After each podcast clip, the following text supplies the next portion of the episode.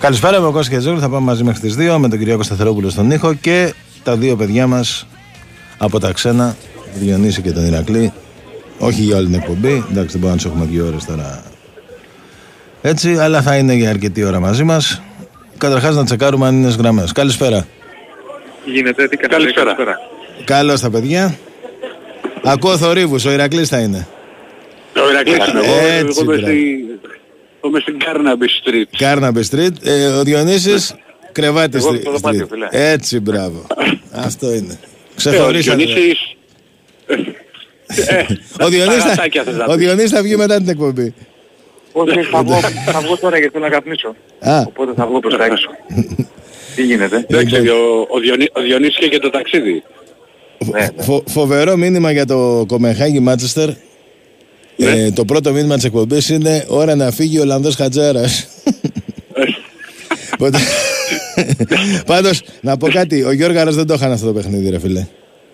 Από 0, Άρχισε- Αφού έγινε 2-3 το άφησα. 4-3 ανοίξει η Κομεχάγη. δεν το είχαν ο Γιώργος με τίποτα. Από 0-2 και, και 2-3 στο 83 δεν το είχαν. Δεν το είχαν. Φοβερά Ε, πράγματα. δεν χα- Ε, δεν Πιστεύω είναι. ότι όχι ούτε ο Γιώργαρος, εμείς οι τρεις να καθόμαστε στο φάκο πιστεύω ότι το χαράμε. και να βάζαμε αλλαγές, να μας έβαζες αλλαγές εμένα και το Διονύση ρε φίλε. Δεν πιστεύω ρε παιδί μου. Κάνε μια μπουκα μέσα ρε παιδί μου να φας ένα τετράλεπτο. Μπράβο, ακριβώς. Στείλε να βοηθώ μέσα, τόσους έχεις. λοιπόν, Ναι, Καμιά δεκαριά θα τους έχει. ε, Δεν ε, γίνεται σίγουρα, να μην τους στάνταρ, εντάξει, αφού είναι επιστήμονες. Λοιπόν, Πω, πω, πω, πω, πω, πω. Να- Αυτό ήταν 2-3 προς το τέλος το άφησα. ε, Ηρακλή το ξέρω. Προς το τέλος το άφησες. το τέλος όμως δεν ήταν αυτό. να πω και Ανατροπή, κουράγιο δηλαδή. στους φίλους μου που είναι Μάτσεστερ. Έχω πάρα πολλούς φίλους Μάτσεστερ. Τα Ήτανε. γκολ πότε μπήκανε, γιατί δεν έχω... 83 και 89. Μάλιστα. Πότε μπήκανε; Τα, τα, το 3-3 στο 83 και στο 89 το 4-3. Α, εντάξει, Κυρίλε. Λοιπόν. Ε, Ωραία πράγματα. μπήκαμε δυνατά, οπότε να ξεκινήσουμε. Ποιος παίζει πρώτος, ο Παναθηναϊκός. Να ξεκινήσουμε από το Διονύση. Ναι. Ε, καταρχάς να πω ότι ήταν μια αναχώρηση σήμερα όχι συνηθισμένη. Υπό την έννοια ότι δεν, δεν μπήκαμε καθόλου στο, στο αεροδρόμιο συνέδριο των αναχωρήσεων. Ε, επειδή έφευγε ο Παναθηναϊκός και ο Ολυμπιακός, φίλοι του Παναθηναϊκού, φίλοι του Ολυμπιακού μαζί, υπήρχε ένα σχέδιο από την αστυνομία ε, και είχαν προνοήσει και οι άνθρωποι του Παναθηναϊκού. Δηλαδή πρώτη φορά εγώ μπήκαμε από αλλού, από άλλη πίστα, από άλλη πύλη, μας βάλαν κατευθείαν στην πίστα. Ε, δεν, δεν το είχα ξαναζήσει η αλήθεια είναι. Μμμ. Ε, Λοιπόν, το- τώρα Συγγνώμη που- σε διακόπτω, ε, Διονύση μου, Ναι. Είχε γίνει το ίδιο, το είχαμε ε, νομίζω μαζί μας. Αν- Ε, λογικά κάπου θα το έχουμε πει μαζί, δεν γίνεται να μην είμαστε εμείς μαζί. Ναι, ναι. Το, ε, είχε συμβεί το ίδιο, είχαμε φύγει εμείς για Σεντετιέν, από εκεί που είναι τα κάργο, γιατί εκεί την Ναι. ώρα επέστρεφε ο Παναθηναϊκός από Ρώμη νομίζω. Και είχε πάρα πολύ κόσμο που είχαν κάνει το διπλό Ναι, ναι, ναι. και μας Εγώ, και- εγώ ε, δεν το ε, είχα ψάχναμε- ζήσει. Ναι. Όχι, εγώ έχει, έχει ξανασυμβεί. Και εντάξει, Ναι, ναι, υπήρχαν ναι. και πάρα πολλά μέτρα από ό,τι έμαθα και στο Πολύ, αεροδρόμιο, πολύ, πολύ. γιατί έφευγαν, γιατί Πολύ φύγανε μου φίλοι του στέλνανε και Ολυμπιακού, εμένα- φίλοι του Παναθηναϊκού Ναι, ε, και ερχόντουσαν Juve. και οι Μερσεγέζοι. Δηλαδή, κάτσε. Ναι, ναι. Και πού παρκάρατε, Διονύση; Πήγαμε, δεν παρκάρα, παρκάραμε, βασικά δεν πήγαμε τα αυτοκίνητά μας, Α, γιατί μαζευτήκαμε όλοι μαζί Α. και μπήκαμε κατευθείαν στην πίστα. Ναι, ναι, Α, πήγαμε ωραία, κατευθείαν ωραία. στην πίστα. Λοιπόν, τώρα από εκεί πέρα να πω αλλά ότι... Διονύση μου, κα, κατευθείαν στην πίστα που μπήκαμε εμείς στο, στο Ισραήλ για να φύγουμε τη- από τη Χάιφα, δεν νομίζω να έχει ξανασυμβεί. τι Για να εννοείς; φύγουν δεν σ' άκουσα. Λέω, όχι με την ομάδα, δεν ήταν η ομάδα, η ομάδα είχε βγει, ο- ο- στο, είχε τρομερή καθυστέρηση Α, ναι, Και τότε που επειδή έγινε από εξαγριώθηκε- Ισραήλ. Ναι, το ξέρω, που εξαγριώθηκε ο κόσμος και μας, μας βγάλανε στην πίστα για να καπνίσουμε στο Ισραήλ. Έλα ρε. Ναι, Ναι. απίστευτο. Απίστευτο, απίστευτο. Λοιπόν, ε, τώρα, πολύ κρύο έχει εδώ. Ε, καμία σχέση δηλαδή με Αθήνα, είναι, ξέρεις, είναι η μετάβαση πολύ απότομη. Ρε Διονύση, Τώρα είδα, έχει είδα ο- κάτι φωτογραφίες που βάλε και ο Νικόλας και ο Νίκος και αυτά. Ε, έχει βροχή ή υγρασία είναι αυτό που Τώρα έχει φαίνεται; σταματήσει, η βροχή ήταν αυτό. Βροχή αυτό ήταν, που είδες έτσι. ήταν βροχή. Μμμ. Ναι, ειδικά την ώρα της προπόνησης, από την ώρα που ήρθαμε έχει ένα ψηλό βροχό, την ώρα της προπόνησης ήταν έντονη όμως η, η βροχόπτωση και το, το έκοπτο έχει σταματήσει λίγο προς το τέλος της προπόνησης, τώρα δεν βρέχει καθόλου. Έχει 8-9 βαθμούς, Ε, το μεσημέρι έχει περίπου 14-15, κάπως έτσι θα είναι και αύριο. Η κατάσταση είναι μια μετάβαση όχι ομαλή, μια απότομη έτσι αλλαγή, αλλά το περιμέναμε. Ε, δηλαδή όποιος είχε το, τον καιρό που στη Βρετάνια ας πούμε που ήταν να έρθουμε εδώ το είχε διαπιστώσει αυτό. Εντάξει, θα είναι λίγο δύσκολη προσαρμογή, ας είναι για μας να μην είναι για τους παίκτες. Είναι κάτι το οποίο το είπε και ο Γιωβάνοβιτς, δηλαδή ότι χαριτολογώντας τι ωραία είναι, είπε ο Γιωβάνοβιτς που ζούμε στην Ελλάδα και είμαστε πολύ τυχεροί που ζούμε στην Ελλάδα που έχουμε τέτοιο καιρό. Ε, ε, τώρα έχει ολοκληρώσει την προετοιμασία του Παναθηναϊκούς, έγινε προπόνηση σήμερα εδώ στη, στο γήπεδο της ΡΕΝ. Ε, περιμένουμε αύριο και 1.500 φίλους του Παναθηναϊκού να βρεθούν στο γήπεδο. Υπάρχουν, δεν, δεν έχω δει πολλούς εδώ, είδα λίγους σήμερα. Οι περισσότεροι είτε θα έρθουν αύριο, είτε έχουν, το έχουν κάνει με εκδρομή, δηλαδή έχουν πάει Παρίσι, θα έρθουν από Παρίσι εδώ, δηλαδή το έχουν συνδυάσει κάπως έτσι. Ε, με Παρίσι από εδώ είναι με το τρένο μια μισή ώρα. Ε, οπότε έχει συνδυαστεί, θα έχει και τον κόσμο το Παναθηναϊκός αύριο. Τώρα σε επίπεδο ενδεκάδας και το τι περιμένουμε, κάποιοι σίγουροι, κάποια ερωτηματικά. Δηλαδή σίγουρα στον Μπρινιόλη, σίγουροι είναι οι τρεις στην άμυνα που δεν υπάρχουν κι άλλοι, δηλαδή ο Μλαντένοβιτς αριστερά, ο Γετβάη με το Σέκεφελ 2 στόπερ. Κότσιρα Σιλαγιαννής διεκδικούν δεξιά. Ο Αράο νομίζω θα είναι ο ένας, ο Τσέριν ο άλλος στη μεσαία γραμμή. Νομίζω ο τρίτος θα είναι ο Μπερνάρ. Είναι ερωτηματικό εκεί, αλλά δίνω περισσότερο... Όχι, τον είδαμε και σήμερα σε τύπου. Συνήθως είναι τύπου όταν ε, έρχεται ένας παίκτης συνήθως ξεκινάει. Ε, νομίζω θα το βάλει στα χαφ. Παλάσιος θεωρώ δεδομένο θα επιστρέψει στο βασικό σχήμα. Μαντσίνη και Ιωαννίδης ή Σπόρα δίνω περισσότερες πιθανότητες στον Ιωαννίδη. Κάπως έτσι αναμένεται να παραταχθεί αύριο ο Παναθηναϊκός. Τώρα, ο πρώτος στόχος είναι η νίκη φυσικά. Ε, είναι μια κατάσταση ψιλομπερδεμένη τώρα στον Όμιλο, γιατί είναι μπερδεμένη και γιατί οι διαφορές είναι μικρές, αυτό το 6-4-3-1. Οι, οι βαθμοί που έχουν πάρει ομάδες, ο Παναθηναϊκός στη δεύτερη θέση. Και γιατί δεν ξέρεις τι θα γίνει τώρα με αυτή τη συνθήκη με τη Μακάμπι Χάιφα, πώς θα εμφανιστεί. Μετά από αυτό το, τη φρίκη του πολέμου που έχουν ζήσει στο Ισραήλ και που απήχε για μεγάλο διάστημα. Ο Παναθηναϊκός θέλει, ο πρώτος στόχος θα είναι νίκη. Δεν είναι εύκολο απέναντι στη Ρεν. Ο δεύτερος στόχος να μην χάσει. Αν πάρει νίκη έχει πολύ μεγάλες πιθανότητες για πρώτο-δεύτερη θέση. Ο πρώτος πηγαίνει απευθείας, ο δεύτερος έχει το, το μπαράζ. Σε διαφορετική περίπτωση ο ρεαλιστικός του στόχος μετά θα είναι η τρίτη θέση για το κόμφερες που θα δώσει μια μάχη μετά πιθανότατα με τη, με τη Μακάμπι Χάιφα αλλά έχουν έρθει εδώ, το είπε και ο Γιωβάνος στην που να διεκδικήσουν. Ξέρουν πολύ καλά τη Ρεν, ε, την είδαμε και στο Απόστολο Νικολαίδης. Η Ρεν η οποία έρχεται πληγωμένη από μια ήττα στο πρωτάθλημα, οπότε και αυτή θα θελήσει να βγάλει αντίδραση. Το ζητούμενο είναι πόσο ο Παναθηναϊκός θα είναι πιο καλά διαβασμένος αν θέλει σχέση με το πρώτο παιχνίδι και αν θέλει να άποψή μου πώς θα είναι λίγο καλύτερος ανασταλτικά γιατί το τελευταίο διάστημα εκεί βγάζει τα προβλήματα ο Παναθηναϊκός. Δεν τα βγάζει τόσο στο ε, επιθετικό κομμάτι ή δημιουργικό, το βγάζει λίγο στο ανασταλτικό. Οπότε αύριο θα χρειαστεί πολύ μεγάλη προσοχή σε αυτό το, το κομμάτι. Εν ολίγης αυτά. Εν ολίγης αυτά. Και τα σπουδαία αύριο. Μάλιστα. Για πες Ηρακλή. Εγώ να δω πού να αρχίσω και πού να τελειώσω γιατί έχει πάρα πολλά θέματα ο Ολυμπιακός, πάρα πολλά από έχουν συμβεί ε, σήμερα και εδώ θα μιλήσουμε φυσικά και για το αγωνιστικό και για την τελευταία προπόνηση και για το τη συνέντευξη του, του Μαρτίνες που παρουσίαζε φυσικά πολύ μεγάλο ενδιαφέρον. Θα πάρω λίγο με τη σειρά. Ε, με τη σειρά του Ολυμπιακός έφυγε σήμερα, αναχώρησε κανονικά δεν πήγε όπως ο Διονύσης θα μπει από αλλού και οτιδήποτε. Έφυγε η ομάδα ε, και έφτασε το, το μεσημέρι. Λοιπόν, ε, πρώτα απ' όλα να πω ότι ε, έχει, έχει βγάλει ανακοίνωση και σίγουρα θα την έχουν διαβάσει και οι φίλοι αγορατές Ολυμπιακός για το τέλος της συνεργασίας με το, με το Metropolitan όπως και μάλιστα χαρακτηριστικά θα γράφει ότι δεν θα συνεχιστεί, παύλα ανανεωσή, από ήταν για αρκετά χρόνια η συγκεκριμένη συνεργασία, η νομίζω ήταν ε, περισσότερο από, από τρία χρόνια. Ε, μέσα σε όλα, από, από τα, τα βασικά, γιατί είναι, είναι πολύ μεγάλη η ανακοίνωση, ε, μίλησε και για καταγγελίες ανθρώπων, ατόμων που είχαν τα διαρκείας της ΠαΕ Ολυμπιακός που είχαν προφανώς κάποιες α, προσφορές, μίλησε ε, για βρώμικο παιχνίδι του ομίλου το, το τελευταίο διάστημα. Και ο Ολυμπιακός πολύ σύντομα θα ανακοινώσει το, ε, το νέο συμπέκτη όπως χαρακτηριστικά ε, γράφτηκε στη, στην ανακοίνωση. οποίος θα σέβεται λέει το σύλλογο και θα καλύπτει εξόψα τις ανάγκες της οικογένειας του Ολυμπιακού στον χώρο της υγείας.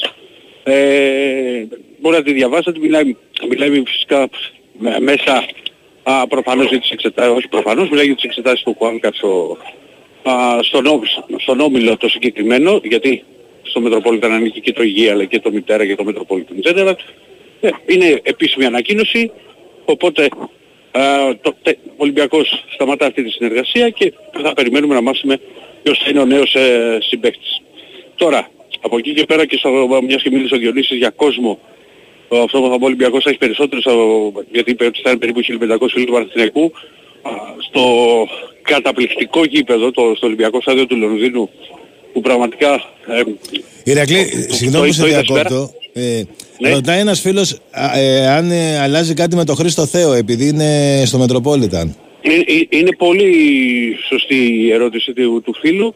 Αυτό που μπορώ να το απαντήσω εγώ αυτή τη στιγμή είναι ότι ο, ο, ο Χρήστος ο Θέος δεν ήταν, ήταν εδώ με την αποστολή του Ολυμπιακού.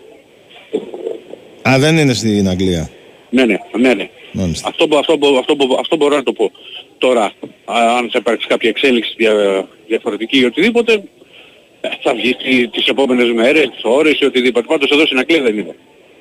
Λοιπόν, α, μια που πιάσαμε αυτό να μην το ξεχάσω, ο Ολυμπιακός θα κινηθεί νομικά κατά του 21χρονου που πέταξε την κροτίδα, για που βγήκε η ανακοίνωση ότι βρέθηκε τον μονοβρήκε αστυνομία και ναι. ο Ολυμπιακός θα κινηθεί νομικά εναντίον του να φύγει για αυτό το κομμάτι και πάμε τώρα θα έχει περίπου 3.500 φίλους του σε ένα καταπληκτικό γήπεδο. Είναι πάρα πολύ όμορφο. Πραγματικά πάρα πολύ όμορφο. Είναι το Ολυμπιακό Στάδιο του Λονδίνου είναι μεγάλο. Είναι, ενώ είναι τεράστιο γήπεδο, οι εξέδρες είναι σχετικά κοντά.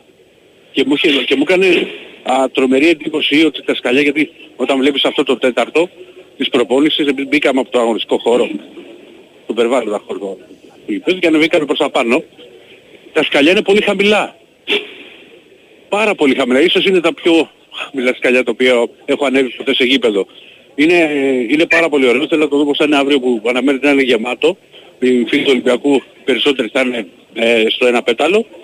Και μπορώ να πω για την, την προπόνηση ότι επειδή εγώ κοιτάζω πολλές φορές τις λεπτομέρειες, μπορεί να κάνω και λάθος ή να είμαι λίγο περίεργος ή οτιδήποτε άλλο μπορεί να με χαρακτηρίσει κάποιος, είδα καλό κλίμα στις ασκήσεις που έκαναν οι παίχτες.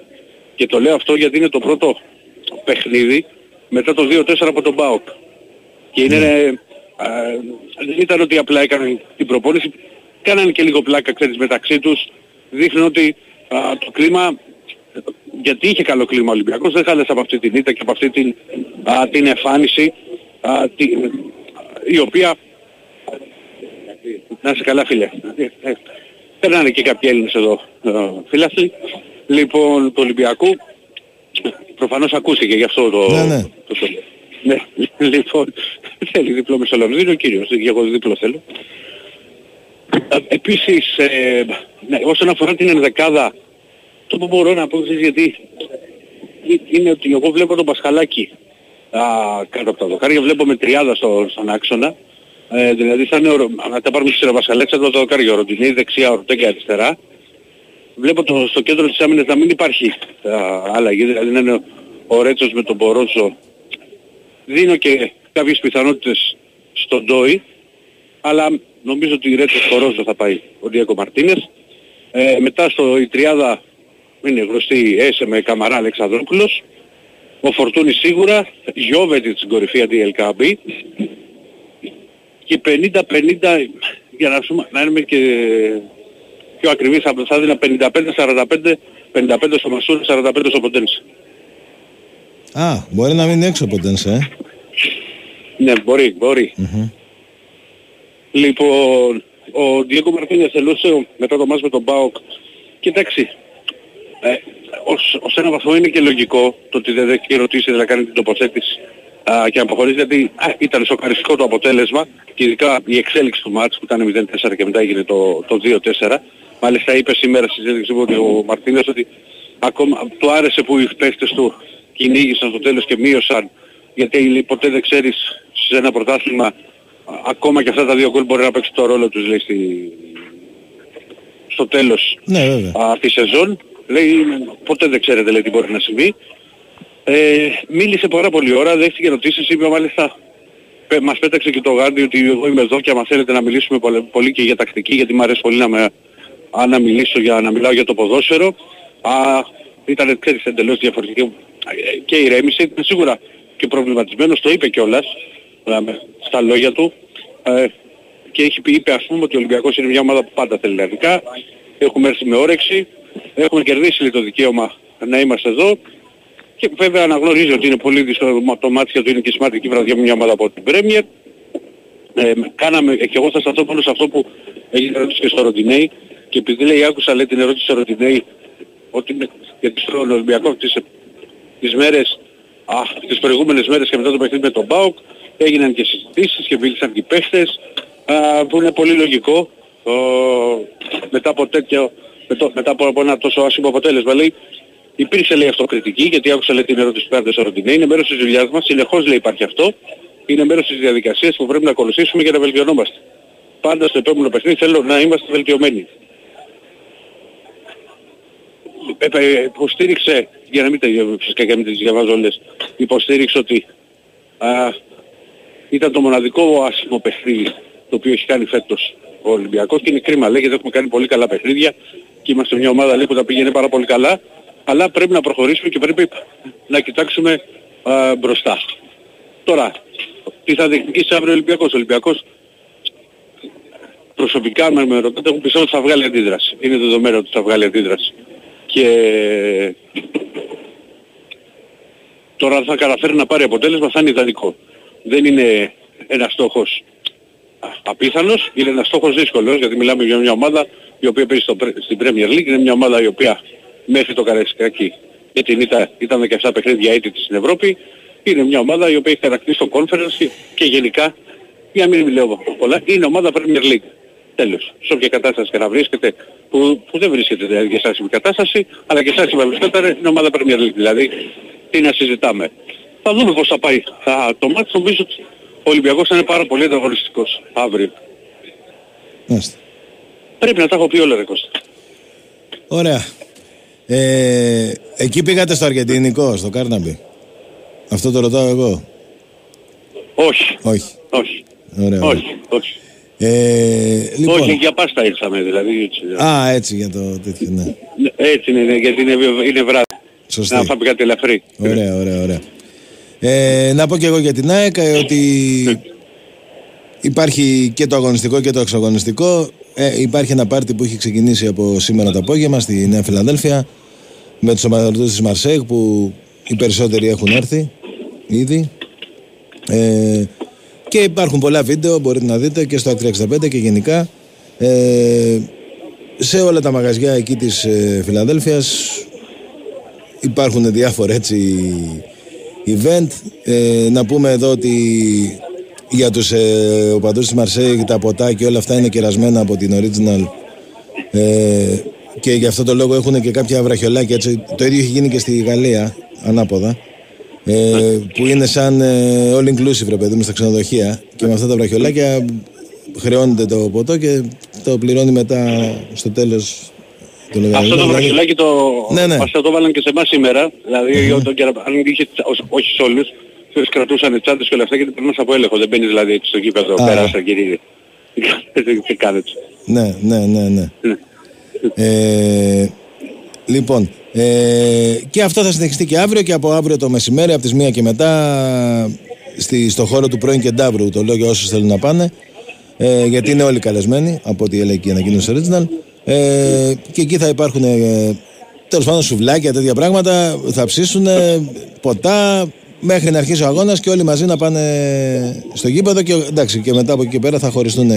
Θα πάνε οι οπαδοί της Μαρσέη στις θύρες 46-48 που είναι κρατημένες για αυτούς. Και οι άλλοι οπαδοί της ΑΕΚ θα πάνε σε όποια θύρα έχουν δικά τους εισιτήρια. Τώρα, σε ό,τι αφορά τα αγωνιστικά, ε, η ΑΕΚ μετά από καιρό έχει ε, τους περισσότερους παίχτες της διαθέσιμους. Ε, αποστολή δεν έχει βγει. Ε, είναι όλοι οι διαθέσιμοι παίχτες μέσα από ό,τι, από ό,τι μας υπόθηκε. Για το Ρότα υπάρχουν αφιβολίες γιατί δεν ξέρουμε αν είναι έτοιμος ε, 100%. Έχει χάσει προπονήσεις, έχασε και το παιχνίδι με την, ε, με την Κηφισιά, αλλά είναι μέσα ο Λιβάη, που ήταν και το Σάββατο βέβαια, απλά το λέω γιατί έλειπε καιρό. Ε, είναι μέσα ο Ραούχο, ο Χατζησαφή και εκτός του Στάνκοβες λοιπόν που είναι τιμωρημένος, από εκεί και πέρα και του Ρότα που ίσως δεν, είναι, δεν το ξέρουμε αν θα είναι διαθέσιμος.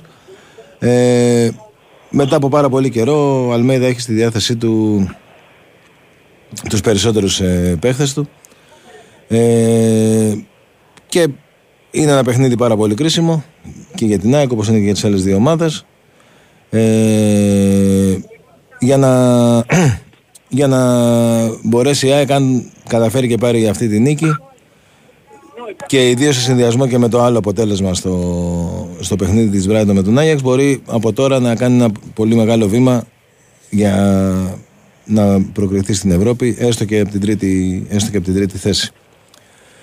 Ε, αυτά έχουν βγει, έχει βγει ανακοίνωση και πρέπει να είναι πολύ προσεκτικός ο κόσμος γιατί και μεγάλα πρόστιμα έπεσαν και υπάρχει και απειλή για κλείσιμο κάποιας εξέδρας ε, για χρήση λέιζερ και γενικά επειδή εδώ στην Ελλάδα το λέιζερ το έχουμε πολύ έτσι χαλαρό ε, είναι πολύ αυστηρή UEFA με το λέιζερ δηλαδή την προηγούμενη φορά ιδίως για αυτό που έγινε στη φάση του πέναλτη του Άγιαξ την ώρα που ε, ήταν έτοιμος να εκτελέσει ο παίχτης του ε, μπορεί, μπορεί να γίνει και διακοπή του αγώνα ε, για το λέιζερ.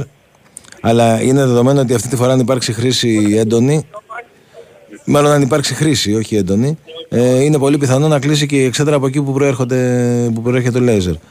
Και βέβαια όσο γίνεται πρέπει να υπάρχουν και πρέπει να γίνει πρέπει να υπάρχουν διάδρομοι είναι ένα άλλο πράγμα που κυνηγάει η UEFA. Η Κοιτάς, το κοιτάζει πάρα πολύ. Ναι, ναι. Ε, έχεις απόλυτο δίκιο. Ναι, ναι. ναι. Και είναι επίσης ένας λόγος που μπορεί να κλείσει θύρες αυτό. Οπότε... Ναι, και, να, και να τιμωρηθεί. Ναι, ναι. Και ομάδα δεν, είναι, δεν, δεν το αφήνουν οι συντύχοι τους. Δηλαδή, ναι. έλα κάτσε λίγο εδώ τώρα βολευτούμε. Ναι, ναι, ναι. Είναι, είναι ιερή διάδρομη στη... για τα ευρωπαϊκά παιχνίδια. Ε, είπα και αυτά και να πω και έτσι λίγο για τον μπάσκετ ότι η ΑΕΚ νίκησε και τη Στέτσιν, την πρωταθλήτρια Πολωνίας έχει κάνει το 3, στα τρία στον όμιλό της, στο Basketball Champions League και έχει κάνει ένα πολύ μεγάλο βήμα για την πρώτη θέση που είναι πάρα πολύ σημαντική σε αυτή τη φάση. Γιατί μπορεί να περνάνε τρεις ομάδες, όμως η, η, η, πρώτη ομάδα του ομίλου, όχι μόνο της ΑΕΚ, όλων των ομίλων, δεν παίζει στην επόμενη φάση. Δηλαδή περνάει απευθείας στη μεθεπόμενη φάση. Ε, γλιτώνει ένα νοκάουτ και αυτό είναι πάρα πολύ σημαντικό. Όπως ε, γίνεται στο, στους ομίλους. Δηλαδή στο, στο ποδόσφαιρο τώρα στο, στο Europa League, άμα τερματίσεις στην πρώτη θέση, συνεχίζει, δεν έχει, δεν έχει το νοκάουτ. Mm-hmm.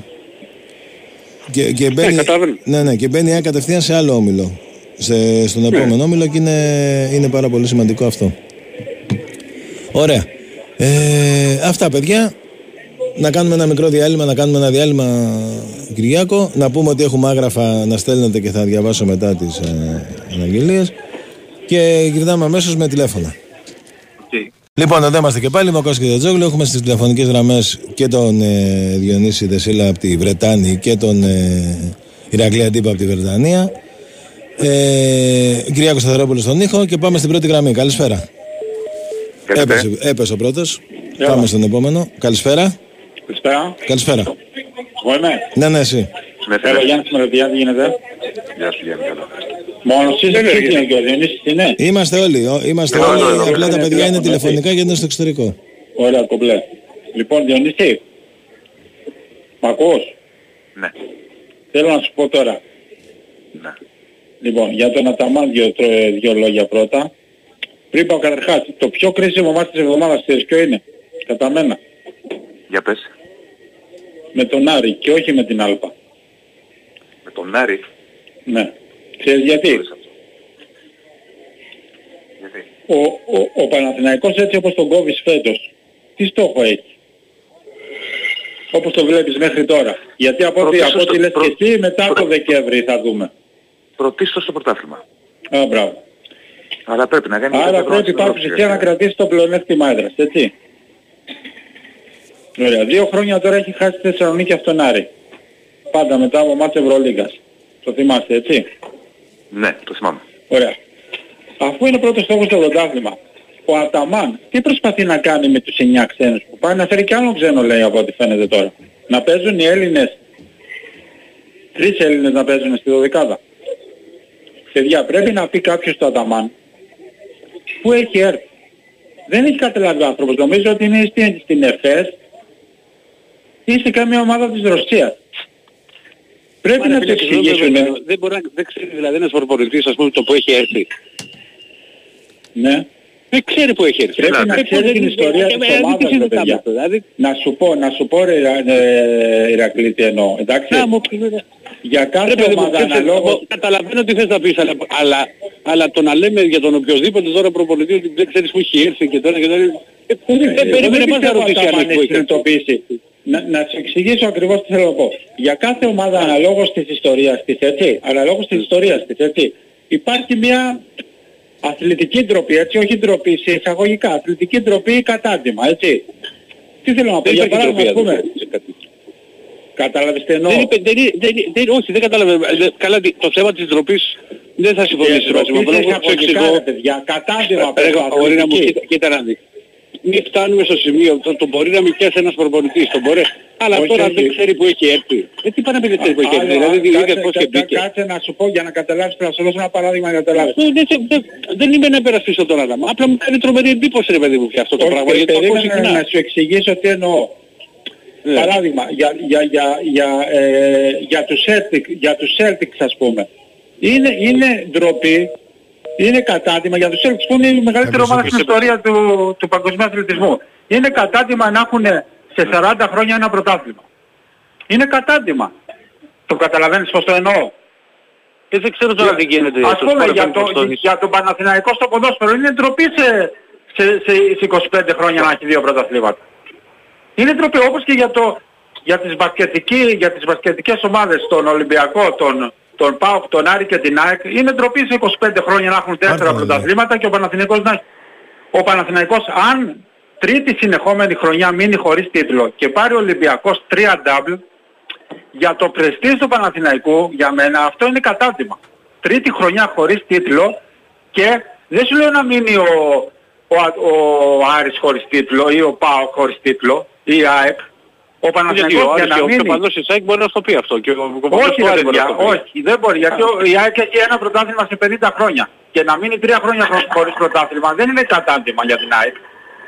Δηλαδή, ε, Τι κατά- ακούμε τώρα, ρε φίλε, τι. Ρε τώρα κατάλαβες τι σου λέω, ότι ο, ο, ο, τι λέμε ο τώρα, Παναθηναϊκός ρε. πάση θυσία φέτος πρέπει να Πώς πάρει θα το το βρω και δεν πρωτάθλημα. τα είπα και εγώ, τι να κάνω. Κατάλαβες τι λέω. Ναι. Δηλαδή δεν μπορεί να κυνηγήσει ευρωπαϊκό ούτως ή άλλως. Άρα πρέπει να δώσει μεγάλη βαλίδα στο πρωτάθλημα. Αυτή τη στιγμή που έχεις, έχεις ελληνικό κορμό και το λένε όλοι ότι έκανε φέτος ελληνικό κορμό ο Παναθηναϊκός, ε μη μου παίρνεις 9 ξένους ρε φίλε και να έχεις... με- Πώς θα ετοιμάσεις την ομάδα για το πρωτάθλημα; Δηλαδή Μα στην παίρνει ένα Ευρώπη- παίχτη από ό,τι έχω καταλάβει γιατί δεν έχετε, γιατί τραυματίστηκε και ο Χουάντσο είναι και έξω ο Παπαπέτρου και θέλει να παίξει στην Ευρωλίγα και Ωραία, έχεις κανένα δεν παίχτη. είναι ευκαιρία τώρα να μπει μέσα ο Ματσούκα και ο Καλετζάκης. Δεν λέγαμε το καλοκαίρι ότι φέτος κάναμε ελληνικό κορμό. Δηλαδή αυτή, α, τώρα είναι η ευκαιρία του Ματσούκα να παίξει και να ψηθεί σαν δεύτερο τεσάρι μετά το Μίτογλου. Άμα μου παίρνεις και, δηλαδή πώς θα πάμε στους 9 ξένους τώρα και γυρνάνε οι άλλοι μετά. Τι θα τους κάνεις στους ξένους μετά, πού θα τους πας; Μετά θα μείνουν έξω, θα μείνουν Μωραΐτες. Μωραΐτες μπήκε προχθές το παιδί, μια χαρά, πέντε τρίποντα. Ε, δεν θα παίζει πλέον άμα έρθει και ο Ναν και ο Βιντόζα και όλοι. Δεν θα είναι ούτε στη δωδεκάδα καν. Δηλαδή, α, πώς θα, πώς θα κάνεις, αφού πας να χτυπήσεις το πρωτάθλημα, φτιάξε την ελληνική ομάδα. Μείνεις στους 7 ξένους τα παιδιά. Κράτα 6 κατά μένα έπρεπε να είναι. 6 ξένοι. Άντε να πω έναν άμα τραυματιστεί κάποιος να τον έξω. Αλλά πας στους 9 ξένους, οι οποίοι και μετά θα έχεις ε, 12 και θα παίζουν ε, Έλλη, 3 Έλληνες στη δωδεκάδα. Αυτό είναι κατάτημα για τον Παναθηναϊκό. Και αυτό είναι κατάτημα. Ο Παναθηναϊκός παιδιά, στη χρυσή δεκαετία της Εθνικής, στην πενταετία, έδωσε 8 παίκτες στην Εθνική. 8 παίκτες από το 5 ως το 9 που ήταν η χρυσή πενταετία της Εθνικής και γι' αυτό εγώ το... Ο Μπράντοβιτς πάνω απ' όλα έβγαλε και Έλληνες παίχτες. Δηλαδή ο... πρέπει να προσφέρει συγχρόνως και στην εθνική. Δηλαδή τι να το κάνω εγώ να έχει 12 ξένους και να μην προσφέρει και τίποτα στο ελληνικό μπάσκετ στο κάτω κάτω. Άμα δεν βγάλει Έλληνες παίχτες για την εθνική ο Παναθηναϊκός και ο Ολυμπιακός, ποιος θα τους βγάλει; Ποιος θα τους βγάλει; Δηλαδή και, και αυτό δεν λέγαμε εδώ και δύο χρόνια ο Παναθηναϊκός πρέπει να ξαναφτιάξει ελληνικό κορμό. Και πάνω που πάει να το φτιάξει, μου φέρνει ο άλλος 9 ξένους. Ε, πώς θα βγει ο Ματσούκας μετά και ο Ποποναΐτης και ο Καλαϊτάκης και ο, και ο Κώστας ο Αντετοκούμπου. Ο Κώστας πώς θα παίξει. Με τον αυτό είναι δυνατόν. Ο Κώστας ο οποίος ήταν σε άνοδο, σε άνοδο με τον αυτό δεν τον έβαλε το δευτερόλεπτο. Στο, Έγινε Γιάννη, για να προχωρήσουμε. Έγινε Γιάννη. Δηλαδή αυτό δεν μπορώ να καταλάβω ρε παιδιά. Ας με εξηγήσει κάποιος. Έγινε, τα λέμε. Γεια, γεια. Ο Διονύσης είναι ή έπεσε. Και τι... Εδώ, εδώ, εδώ, Επέστρεψε, παιδιά, εδώ. επέστρεψε. Γλίτωσε, γλίτωσε τον πονοκέφαλο και επέστρεψε. Κάτι άκουσα για τους Έλληνες του. Εντάξει.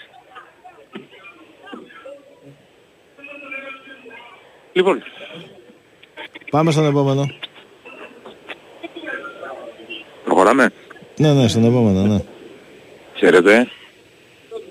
ναι.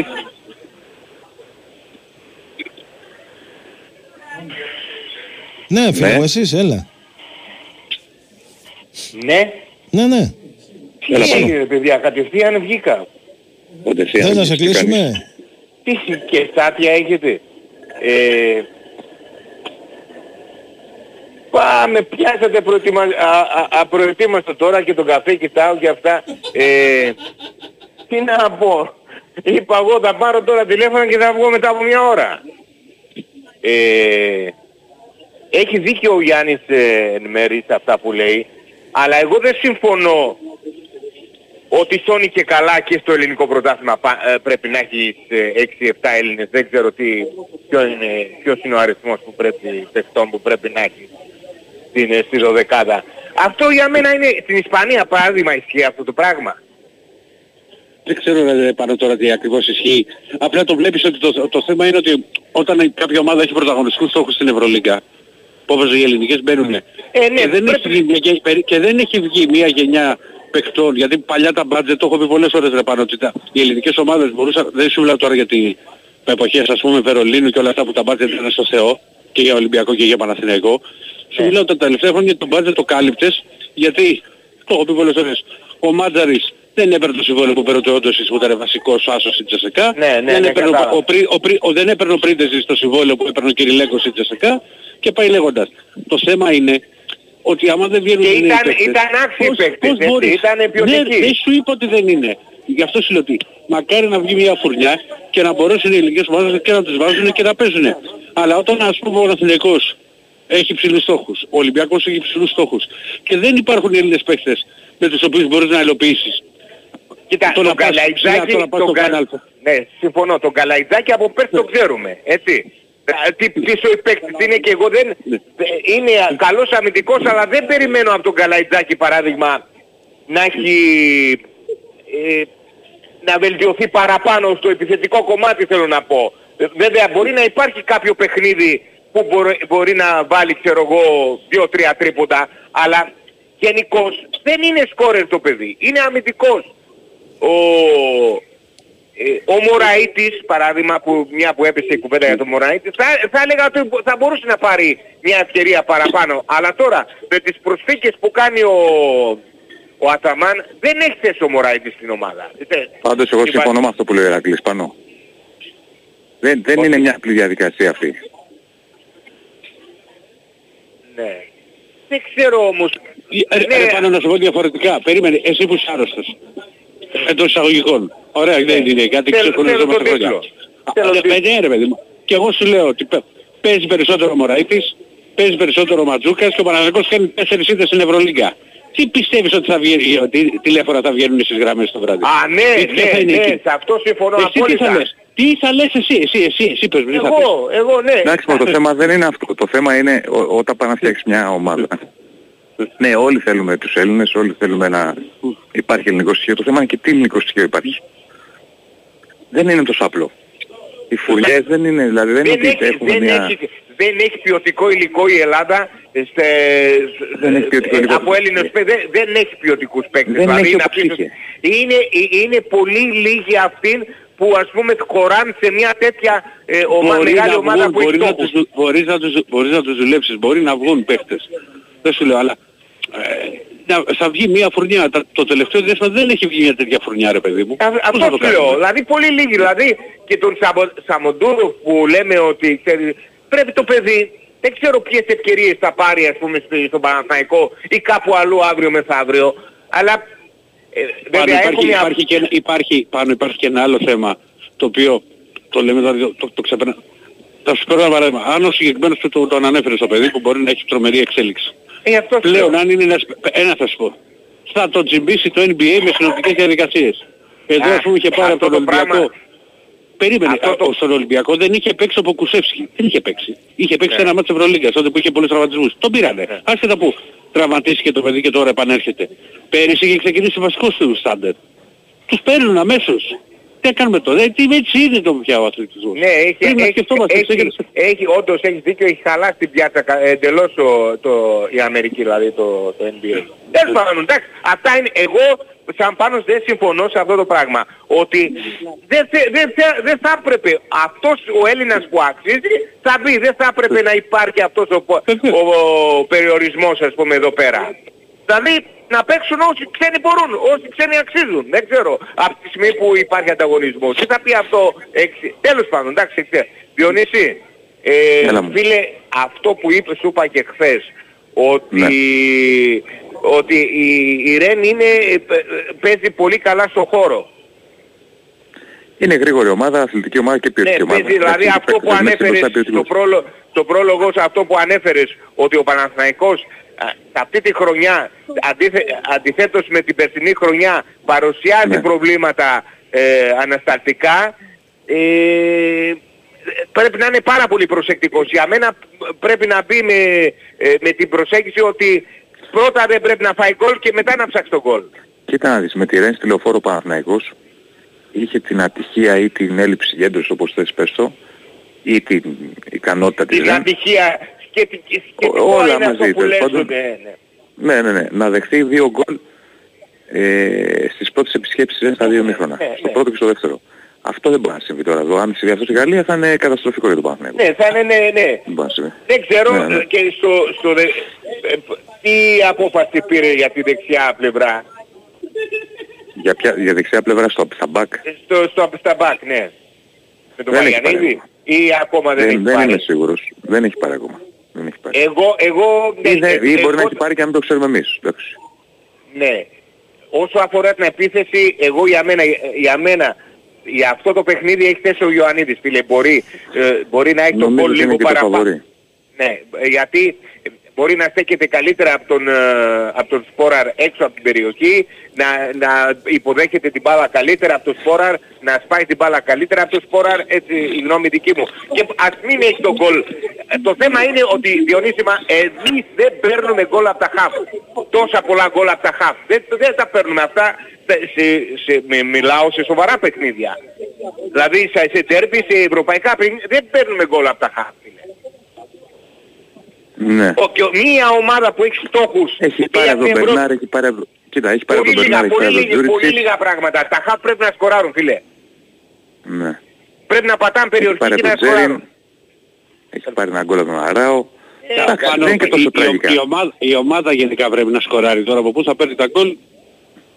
Είναι Όχι, το θέμα καταλαβαίνω αυτό πώς που λέει, αλλά πώς δεν είναι και τόσο τραγικά. Δηλαδή, έχει πάρει κάποια γκολ από τους χαυτού. Τέλος έχει πάντων, πάρει ναι, κάποια Ναι, ας πούμε, θα σου πω, δηλαδή θεωρεί, ας πούμε, ρε πάνω εσύ ας πούμε, θεωρείς χαφ το Ποντένσε που έχει βάλει γκολ ή το Φορτούνι; Γιατί ο Καμαρά και ο Έσε δεν έχουν σκοράρει πολύ. Φαντάζομαι Είναι εννοεί τα- όχι, περισσότερο ο, κεντρικούς Καμαρά, χαφ. ο Καμαρά μου κάνει εντύπωση η Ηρακλή γιατί το είχε τον κόλ δηλαδή που, ε, και το Ναι, σούτο ρε, είχε παιδί και μου. αυτά. Ε. Τέλος πάντων, δεν, δεν ξέρω. Δηλαδή εγώ έτσι το βλέπω. Ας πούμε ο Παναθηναϊκός πέρσι με αυτή την πορεία που είχε κάνει με τις 10 νίκες ε, μέχρι κάποιο σημείο πόσα γκολ είχε πάρει από τον ΑΕΤ τώρα; Πολλά. 7. Έχω την εντύπωση. Ε, δεν θυμάμαι τώρα πόσα ήταν. 7, 7, 7, στο λέω εγώ. Είχε πάρει όμως πολλά. 7-8 πόσα ήταν. Με Ναι. να δραματιστεί. Ναι, εκεί, εκεί, απ- ε, σε αυτό το, αυτόν το χαφ θέλεις. Εντάξει, αυτό... Και απε, Εγώ απελευθερώνεις και το νόμιζα- παιχνίδι εγώ- για τον επιθετικό. Ο Αϊτόρ Εξτρέμ, τον- εγώ φαντάζομαι ότι λες τους κεντρικούς χαφ. Τέλος πάντων. Πρέπει από όλους να παίρνεις γκολ. Από τη μέση και μπροστά πρέπει από όλους να παίρνεις γκολ. Έλα, έλα, εντάξει. έλα. Έγινε Δεν λοιπόν. ξέρω, τώρα θέλει προσοχή το παιχνίδι. Να είσαι καλά. Γεια σου ρε Πάνο. Πάμε στον Κάποιος έπεσε επόμενο. ο Παν. Α, όχι. Καλημέρα. Έλα αγόρι μου. Ήμουν βέβαιος ότι θα βγαίνεις. Βέβαιος. Αλήθεια. Ναι, ναι. Ρε πάνω, πέρυσι είχαμε βάλει 15 γκολ και τα 8 τα είχε βάλει ο Αιτόρ και λέγαμε ότι δεν βάζουν οι υπόλοιποι. Φέτος έχουμε βάλει 30 γκολ. λέμε γιατί δεν βάζουν οι πίσω. Ηρεμία. Εντάξει, έχουν βάλει πάντως. Έχουν βάλει, δεν είναι λαϊκή Μα το ξέρω. Φέτος ο Παναθηναϊκός Έχουν έχει βάλει. σκοράρει ρε παιδιά. Σε, σε 3-4 παιχνίδια ο Παναθηναϊκός μπορεί να πιάσει τα γκολ που βάλε πέρυσι στο πρωτάθλημα όλη τη χρονιά. Είναι υπερβολή αυτό το πράγμα. Λοιπόν, να ξεκινήσω με την ομάδα μου. Διονύση είναι το πρώτο μάτι του Παναθηναϊκού που φοβάμαι πάρα πολύ μη γύρει το γήπεδο. Ναι. Θεωρώ Τι να ότι σου πω τώρα, αυτό, είναι αυτό είναι ξέρεις καθαρά τι ένστικτο ας πούμε έχεις και τι, τι σκέψεις έχεις για το μάτι. Την ίδια σκέψη είχαμε στη Είναι Μαρσέη. επικίνδυνο παιχνίδι πάντως. Την ίδια σκέψη Με τη είχαμε για Μαρσέη είχε γύρει. Μαρσέη. στο πρώτο ημίχρονο. Είχε. Μαζί το πρώτο ημίχρονο. Ναι, ναι, ναι, είχε γύρει. Ήταν κατηφορικό. Είχε ευκαιρίες η Μαρσέη πάρα πολλές. Τώρα θα δούμε, δεν ξέρω. Τώρα για τους υπόλοιπους. Γενικά ο Ολυμπιακός. Εγώ θεωρώ ότι έχει ελπίδες. Υπο- Αυτοί θα κατεβούν με όλους τους βασικούς. Έχεις ενημέρωση Ρακλή, ξέρετε τι παίζει. Ε, έτσι λένε ότι θα παίξουν αρκετοί σε σχέση. Τώρα, ε, θα σου πω κάτι πάνω σε αυτό. Φίλε, μιλάμε για ομάδα Premier League. Δηλαδή, αν έπαιρνες το, ανα- το αναπληρωματικό χτάρι της West Ham, τι θα έλεγες; Ποιο παίχτη πηγάμε. Όχι, απλά θεωρώ ότι είναι μια ομάδα η οποία επειδή δεν είναι η... ποια να σου πω τώρα, η Liverpool, θεωρώ ότι η διαφορά ποιότητας, σχετι... όχι, πώς να σου το εξηγήσω τώρα, όχι ότι είναι κακή Ναι, ποιότητα, καταλαβαίνετε. Ναι, από την άλλη είναι πλευρά θα μια σου πω ότι ομάδα είναι- η οποία έχει σε κάποιες θέσεις διαφορά ποιότητας ακόμα σε σχέση με τους βασικούς βασικούς. Ναι. Ο Αντώνιο ας πούμε Οκ, δεν το παίζει, δεν καταλαβαίνω. παίζει. Ναι, κατα, καταλαβαίνω τι λες. Απλά θα σου πω όμως και, και, κάτι, διαφορε- και κάτι άλλο να βάλουμε σε εξίσωση. Η Arsenal π.χ. ή η Liverpool όπως ανέφερες είναι πολύ πιθανό σε, σε παιχνίδι αν ήταν στο, στο Europa League θα βάζε σίγουρα τα δεύτερα σε όλους τους ομίλους. Το κάνανε γιατί τους ενδιαφέρει περισσότερο αυτό το πρωτάθλημα. Η West Ham που πήρε πέρυσι το Conference ναι, φέλτος πιστεύω ότι έχει στόχο. Μήπως μπορείς να πάρει και το Europa. Και θα βάζει, και βάζει παίχτες. Ναι, αυτό θα γίνει, αυτό σίγουρα συμβαίνει, απλά δεν ξέρω αν θα γίνει από του- τον επόμενο γύρο για παράδειγμα. Τώρα δεν ξέρω. Πώς πάντων, για να Θα πάμε δούμε, πιο θα γρήγορα. δούμε. Εγώ στην ΑΕΚ δίνω πιθανότητα αποτελέσματος. Και νίκης ακόμα, εξαρτάται σε τι βράδυ θα βρεθούν αυτοί. Αυτή είναι μια ομάδα η οποία μπορεί μέσα σε ένα τέταρτο να σε διαλύσει και μπορεί να διαλύσει εσύ σε ένα τέταρτο. Ανάλογα σε τι φεγγάρι θα βρεθούν. Όχι, Αν και δεν μπορεί να το, το κάνει, να στο κάνει και μέσα στο μάτι μας. Μπορεί μέσα στο ίδιο παιχνίδι όχι, να όχι, παίξει να Μα, τα κάνει μα αυτό αυτό. βέβαια λέω. στο ίδιο παιχνίδι γίνεται. Αυτό εννοώ, αυτό εννοώ σε ένα τέταρτο. δεν είναι. Εντάξει, αυτό που έγινε με τον Δεν είναι Παναθηναϊκό. δηλαδή ότι, ότι θα κάνει ένα μάτς κόντρα σε μια ομάδα και τη- στο επόμενο δεν θα βλέπετε. Αυτή μέσα στο ίδιο μάτς θα- δεν Ναι, ναι, βγάζεις ναι, ναι, άκρη. ναι. Ακόμα και στο παιχνίδι, ποιο ήταν το παιχνίδι που είχε έρθει 2-2 με τον Άγγεξ και έρθει 2-2. Ε, ναι, με τον Άγιαξ. Σε εκείνο το παιχνίδι, ας πούμε, υπήρχαν στιγμές που η ομάδα αυτή έλεγε ότι θα ρίξει 5 γκολ, ας πούμε. 3-3, συγγνώμη. Και με, τη, με την 3-3. Brighton ήρθε 2-2. Προηγήθηκε 2-0 και σοφαρίστηκε. Είναι, αυτό το πράγμα είναι. Τώρα δεν ξέρω τι θα ξημερώσει. Και για τον Πάοκ εγώ θεωρώ ότι πρέπει να κερδίσει για να καθαρίσει τουλάχιστον την πρόκριση μαθηματικά. Και από εκεί και πέρα, ό,τι βγει παρακάτω δεν ξέρω. Εντάξει. Είπαμε, έχουν όλοι ελπίδες να πάνε παρακάτω. Το παρακάτω για μένα είναι και το conference, έτσι. Εννοείται. Ναι, βεβαίως. Ε, Δεν διαφωνώ. και- Εγώ νομίζω ότι που σου είπα ότι θα βγαίνεις, νομίζω ότι, αυτά που, ότι θα μιλήσεις για μπάσκετ. Και λέω, ότι Πήγαινα τώρα, πήγαινα γρήγορα για να πω μια κουβέντα μπασκετική. Έχω ρε παιδί μου που ακούω τώρα να παίζουν. Τώρα στο μπάσκετ κάνουμε αυτό που κάναμε πέρυσι. Τώρα λέμε να παίζουν οι Έλληνες. Και πού είναι οι Έλληνες και γιατί δεν είναι οι Έλληνες. Όταν παίρνουμε ξένους, πήραμε παιχταράδες ξένους. Εντάξει, ο Παναθηναϊκός έχει και πάρα πολύ ατυχία φέτος. Εγώ το λέω σαν ελαφρυντικό, να βρω ελαφρυντικό για την ομάδα μου, Σόνι και Ντε, ρε παιδί μου. Αλλά έχει μια ατυχία. Τους έπιασε και η, η πίεση ότι πρέπει να παίξουμε για να κερδίσουμε και η ομάδα έχει πιεστεί, έχει τραυματιστεί. Δεν είναι λίγο να δίνεις τώρα 2 εκατομμύρια για να παίχτη που δεν σου έχει παίξει ακόμα. Εγώ συμφωνώ ότι ο Χουάντσο δεν είχε παίξει ας πούμε. Αλλά δεν είναι λίγο να σου χτυπάει ένας Συμφωνώ- τέτοιο συμφω- συμφωνώ, μα- συμφωνώ μαζί σου σε αυτό και εγώ το, το περίμενα τελείως διαφορετικό γιατί είχα πει ότι υπό- και είναι καλός παίκτης. Αλλά παίζει με διαφορετικό τρόπο μέχρι στιγμής ο Παναθηναϊκός σε σχέση με το πώς έπαιζε τόσα χρόνια στο NBA. Αυτός ο παίχτης έχει ένα χρόνο που στο NBA δεν έχει παίξει. Όλοι οι παίχτες Ναι, όταν σου μιλάω, γυρνάνε... για- σου, μιλάω, σου μιλάω για τον Denver, σου μιλάω για τέτοια, δεν σου λέω τώρα για το Εντάξει. τελευταίο. Απλά εγώ θεωρώ ότι και όλοι οι παίχτες που γυρνάνε από το NBA χωρίς να έχουν παίξει θέλουν τουλάχιστον 6 μήνες και ο Παπα-Νικολάου τη δεύτερη θητεία του Ολυμπιακού, το πρώτο εξάμεινο, δεν ήταν καλό. που ήταν και παίχτης που γνώριζε την πραγματικότητα της ομάδας, ήξερε πού θα πάει και τι θα κάνει. Θέλει λίγο προσοχή μου ο Παναθηναϊκός και θέλει και υπομονή, αλλά είπαμε, Ολυμπιακός στο ποδόσφαιρο. Παναθηναϊκός στο μπάσκετ. Καμία υπομονή. Οπότε προχωράμε έτσι. Και βλέπουμε. Γεια, γεια σου αγορίνα μου. Τσάου. Καλό Γεια βράδυ, σου, γεια Πανώ. χαρά. Να είσαι καλά, να είσαι καλά. Ένα μικρό διάλειμμα, παιδιά. Εδώ είμαστε και πάλι στα γρήγορα το διάλειμμα για να μην περιμένουν και τα παιδιά στην Αγγλία και στη Γαλλία. Είμαστε στις γραμμές κανονικά. Εδώ, εδώ. Ναι, εγώ εδώ είμαι. Τέλεια. Λοιπόν, πάμε στον επόμενο. Καλησπέρα. Καλησπέρα. Ναι, Δεν μας ακούει ο φίλος. Έλα. ναι, ναι, έλα. Καλησπέρα. Έλα Κώστη μου. Α, δεν είναι ο Κώστας. Ακούγομαι; Ναι, ναι, ακούγεσαι. Ναι, φίλε, Ναι. καλησπέρα. Καλησπέρα. Αλέξανδρος Σαββίδου, Παναθηναϊκός. Παιδιά, δεν θα παίρνα τηλέφωνο. Αλλά μιλάμε ο ακροατής, ποιος είναι ο πρώτος στο όνομά του που βγαίνει, που βγήκε. και- Δηλαδή, ε, με έχει βγάλει, με έχει έξω Ο έξω Γιάννης. ονομά αυτή τη στιγμή. Ναι, δηλαδή δεν... Ε, παίζει να είναι πιο... Δεν θέλω να κάνω χαρακτηρισμό σε τέτοια. Είναι, τι- δηλαδή, φίλε, άμα δεν σ' αρέσει ο Αταμάν και ο Παναθηναϊκός, τον πας ο Παναθηναϊκός, μην βλέπεις τον Παναθηναϊκό, είναι πολύ απλό. Πρώτον αυτόν. Πρώτον, μιλάμε για έναν τύπο, ο Γιάννης, ο οποίος υποστήριζε το Ράντονιτς, ένα προπονητή από τον οποίο δεν είδαμε ούτε ένα play, ένας προπονητής ο οποίος εν έτη 2023 δεν μπορούσε να μιλήσει αγγλικά και ένας προπονητής αυτή τη στιγμή ο οποίος είναι στα αζήτητα.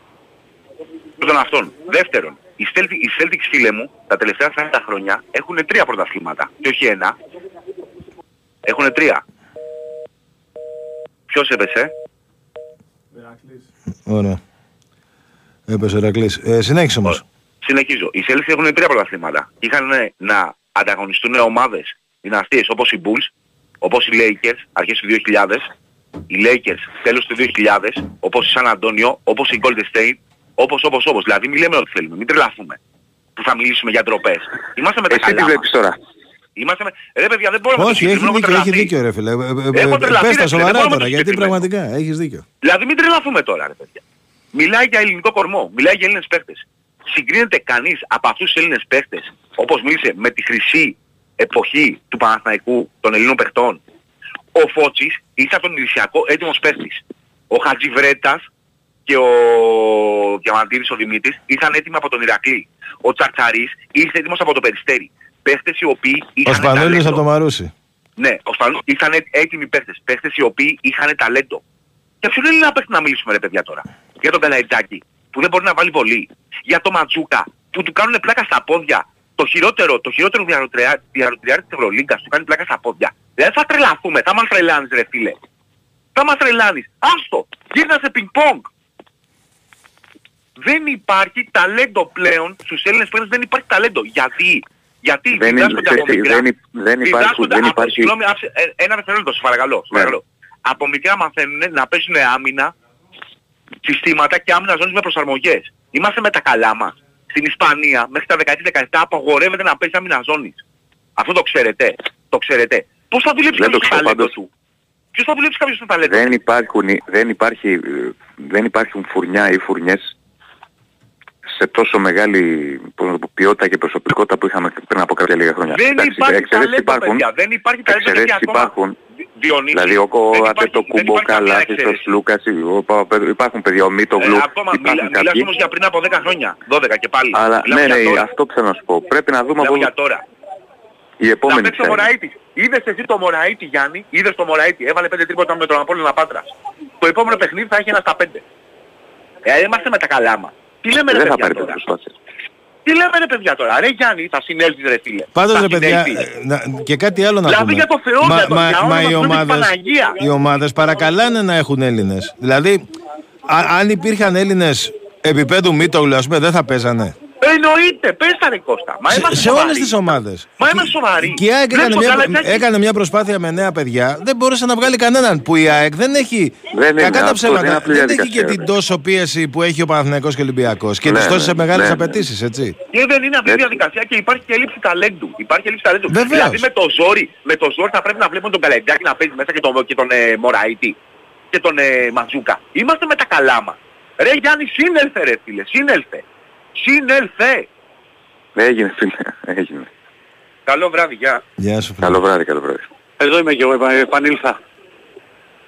Πάμε να βγάλουμε άλλον έναν. Πάμε, φύγαμε. Πάμε να βγάλουμε άλλον έναν, ναι. Έλα.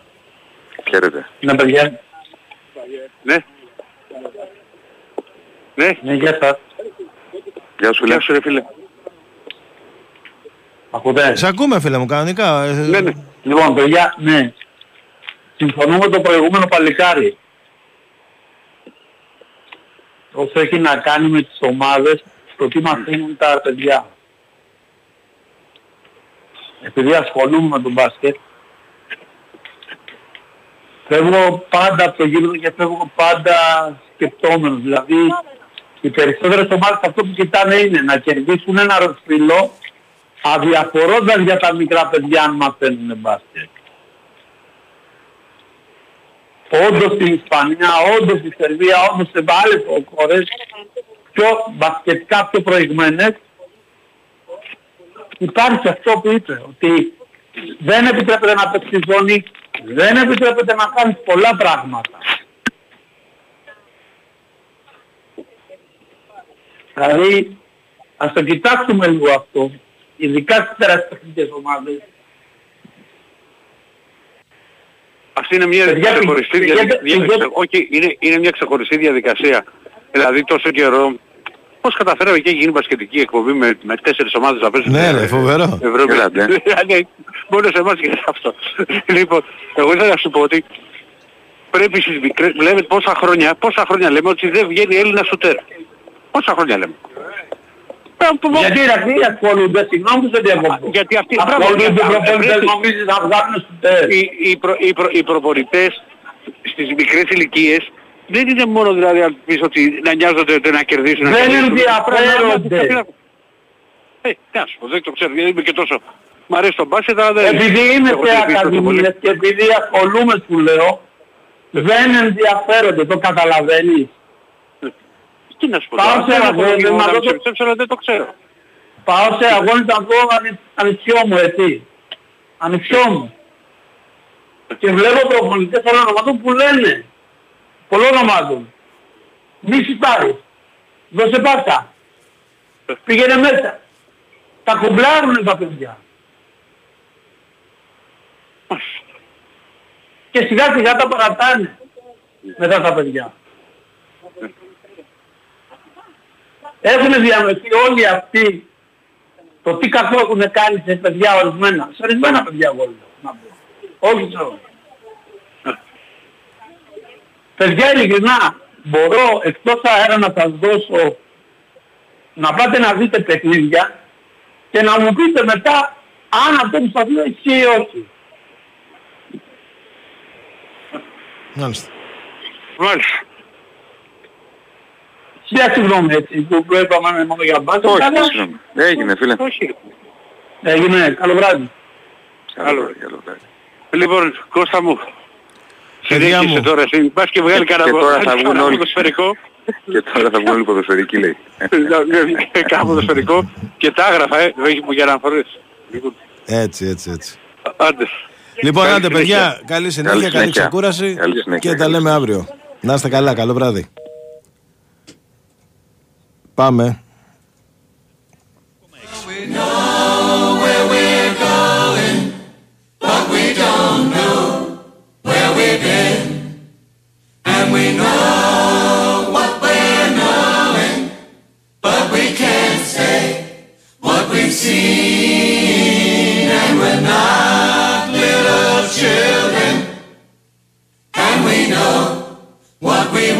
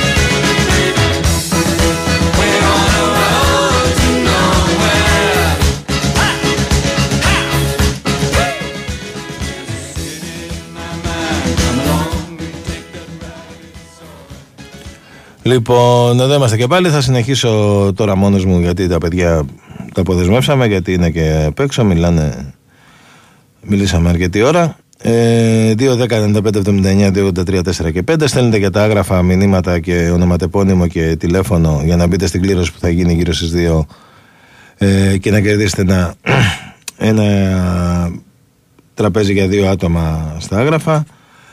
Ε, και πάμε στον επόμενο. Καλησπέρα. Καλησπέρα. Καλησπέρα. Μ' ακούτε; Βεβαίως. Τι κάνετε, είστε καλά; Μια χαρά εσείς. Και εγώ καλά. Έχω, θα ήθελα να κάνω με πολύ μεγάλο σεβασμό και επιφύλαξη μία παρατήρηση. Όχι παρατήρηση. Εσείς τώρα που είστε οι δήμονες εκεί, όλα αυτά τα αρνητικά σχόλια που λέτε για τις ομάδες, για τους παίχτες, φτάνουν στα αυτιά των παιχτών και των ομάδων; Τι, Δηλαδή, αρνητι- βάζ- τι αρνητικό είπαμε δηλαδή; Όταν λες ότι ένας παίχτης δεν είναι καλά σήμερα, δεν ε, το βλέπεις ε, ότι η ομάδα δεν είναι δυνατή, ότι μας έχει μεγαλύτερες πιθανότητες, αυτά δεν φτάνουν στα αυτιά των παιχτών. Δηλαδή αν βλέπουν ο, μέσω online σας βλέπουν, δεν θα φτάσουν στα αυτιά τους.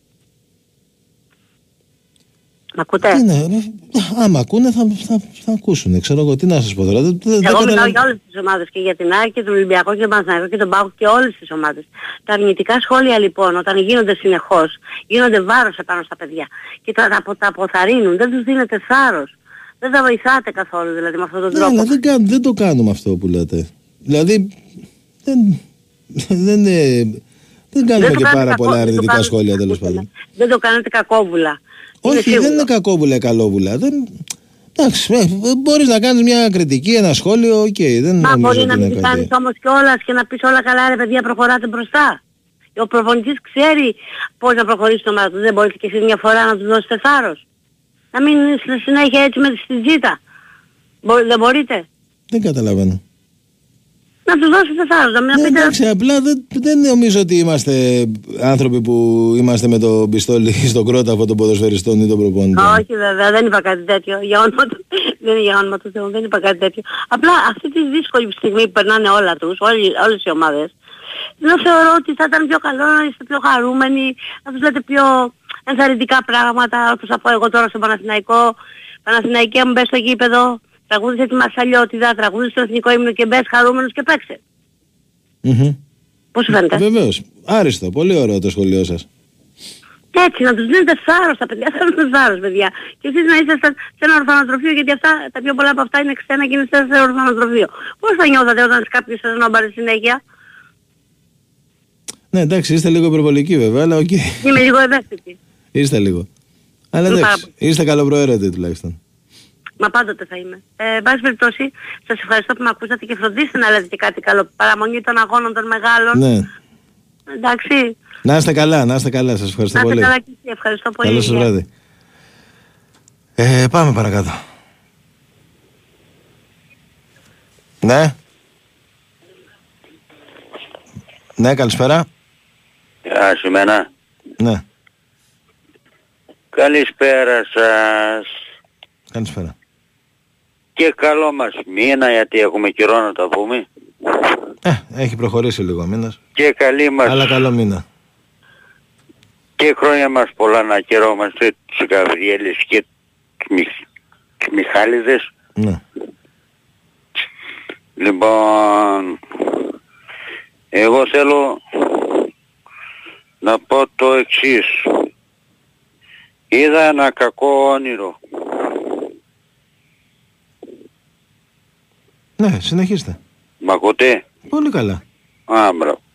Λοιπόν, εκεί που έκανε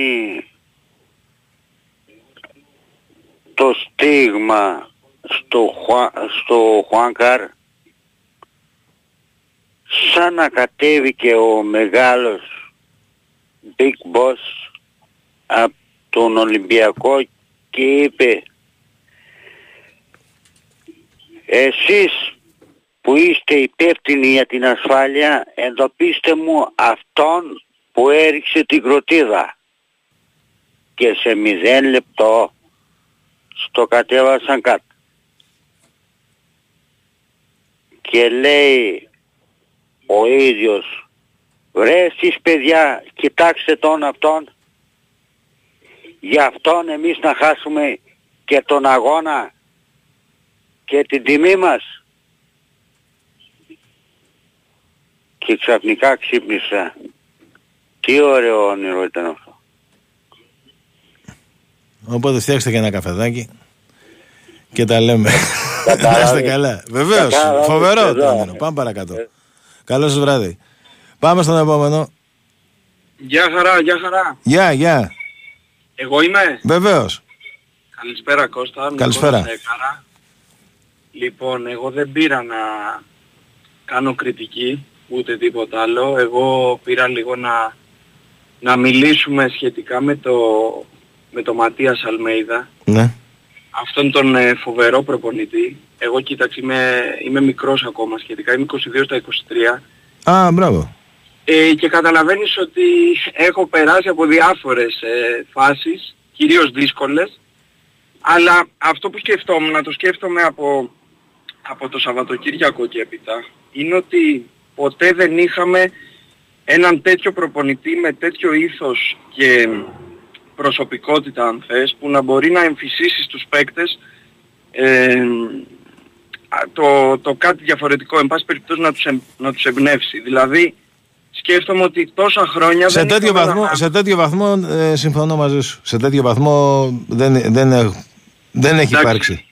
Είδαμε, είδαμε και το βίντεο που έφτιαξε η UEFA, εντάξει, απίστευτη, απίστευτη ανατριχίλα.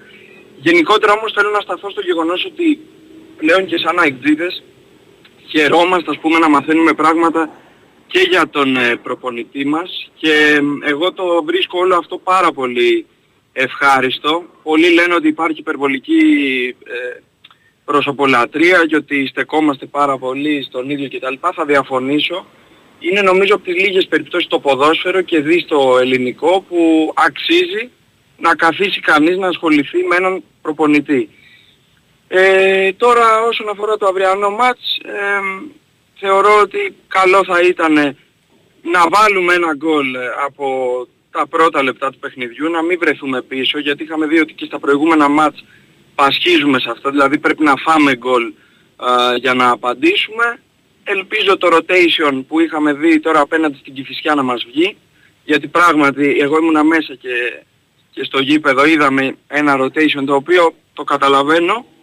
Ελπίζω δηλαδή τώρα να, να υπάρξει καλή συνέχεια στο μάτς με τη Μαρσέη. Και από εκεί και πέρα είμαστε σε ένα τελείριο χαράς που έχουν έρθει τα αδέρφια μας εδώ στην αθηνα Αύριο όλη μέρα ε, στο Άλσος και στα περίχωρα γιατί οι αδελφοποιήσεις είναι όμορφες ε, αν είναι πάντα σε ένα τέτοιο ε, ευχάριστο και όμορφο πλαίσιο. Ευχαριστώ πάρα πολύ. Καλή συνέχεια. Να σε εκπομπής. καλά φίλε μου, να σε καλά. Καλό βράδυ. Σε καλό ευχαριστώ βράδυ. πάρα πολύ. Γεια σου. Πολύ ωραίο τηλέφωνο. Πάμε στον επόμενο. Καλησπέρα. Ναι, Ναι. καλημέρα. Πάντως να θυμίσω κάτι που δεν γνωρίζει μάλλον, δεν το θυμάστε. Ότι η πιο μεγάλη αντιμετωπίση είναι ο Ολυμπιακός και ο Αστέρα. Τις τελευταίες δύο φορές που εδώ στον Ολυμπιακό έχει κάνει δύο διπλά. Για, το, για την Ευρωλίγα μιλάμε. Οπότε μην χαίρομαι πάντα, δεν δεν είναι πάντα τόσο ευχάριστη η αδελφοποίηση. Εμείς με τη βία είμαστε αδελφοποιημένοι, άρα πάμε και κερδίζουμε αέρα. Τίποτα. Αυτό είναι για να γελάμε μεταξύ μας. Ε, Καλά, Δεν γιατί κάνουμε ποιος κανένα το είπε κατόρθωμα. αυτό το πράγμα; Καταρχάς Λέμε στη, στη ότι- Γαλλία χάσαμε εμείς. Το ξε- Καλά, το εκτός είναι πάντα λες δεδομένη ήταν. Αλλά ο Ολυμπιακός και με τον Εθνικό έχουν φαβορεί στην Ευρωλίγα. Τα τελευταία δύο εντός έδρας παιχνίδια τα έχει χάσει από τον Αστέρα. Υπάρχει αλφοποίηση.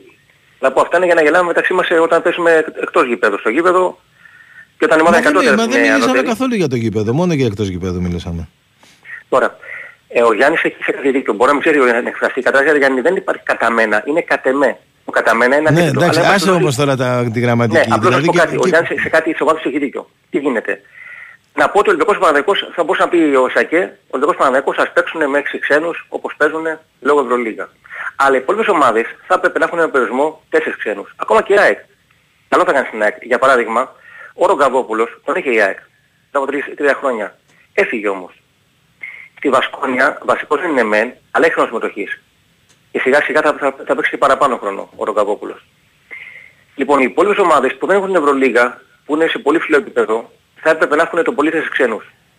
Όταν λες λοιπόν, άσυνα, λοιπόν, πόσο ότι άξιζε είναι ένα άλλο επίπεδο. Όταν και ο Προμηθέας και ο Περιστέρη, όταν λες λοιπόν το Λάβριο, ο Κολοσσός, ε, Απόλλωνας Πατρών, όλες οι υπόλοιπες ομάδες έχουν πέντε στη βασική, μάλλον παίζουν τέσσερις ε, βασικοί για ένας, για ένας Έλληνας. Και είναι στον πάκο δύο και είναι οι πολλές αλλαγές. Δεν υπάρχει για τρία. Γιατί είναι παίχτες με πολύ λίγα χρήματα, δεν νοιάζει κάθε ομάδα τι θα είναι, ε, οι επιλογές αν θα είναι Έλληνες ή ξένοι, και οπότε δεν μπορούν να βγουν. Τώρα, αυτά που ακούω που λέγανε ο Γιώργος και ο Ηρακλής, δεν είναι σωστά. Για ποιο λόγο. Τα παιδιά από τα δύο δεν τους νοιάζει τώρα θα πάει η παραγωγή άλλων παιχτών. Τους νοιάζει μόνο να πάει καλά ο Ολυμπιακός δηλαδή η ομάδα μας. Ε, τίποτα άλλο. Αν τους λέγανε αυτό το πρωί 12 ξένα, θα λέγανε 12 ξένα στην Ελλάδα. Μα και θα καταλήξουμε. Αν το έχετε δει, βήμα-βήμα γιατί πάμε. Ήταν 6. Το κάναμε 6 και 1. Φίλε μου, εγώ πιστεύω ότι αν, αν είναι καλοί παίχτες θα παίξουν. Τώρα δεν συμφωνώ Ε, δηλαδή συμφωνώ, με αυτά που λες. αλλά όμως ποια διαφορά υπάρχει. Όπως έχω πει στο ποδόσφαιρο, ο Πεκταράς θα παίξει βασική ενδεκάδα. Και έχω πει δύο σημαντικά παραδείγματα. Το ένα ήταν το θυμάμαι το 85 το Αποστολάκη. Ήρθε στο Ολυμπιακός του Πανατολικό, μπήκε δεξιμπάκ, βασικός, τελειώσαμε. Ακ- Καλά, δεν μιλάμε για τον Μπάκη. Καταρχάς είπε κάτι πριν από λίγο και γέλαγα. Για τον Αλμέιδα. Παιδιά, πρέπει να φάει πολλά ψωμάκια ακόμα ο Αλμέιδα, να φτάσει στον Μπάκεβιτς. Μιλάμε για τώρα τον Αλμέιδα. Και εγώ να είμαστε λίγο προσγειωμένοι. Ο Αλμέιδα είναι ένα χρόνο Ε, εκεί, Μίλησε ναι. για την προσωπικότητα του Αλμέιδα. Ναι, ότι για εσείς παίκτες και λοιπά. Παιδιά, ο Μπάκεβιτς είναι ακόμα πάρα πολύ μακριά και πολύ πιο ψηλά. Για σένα.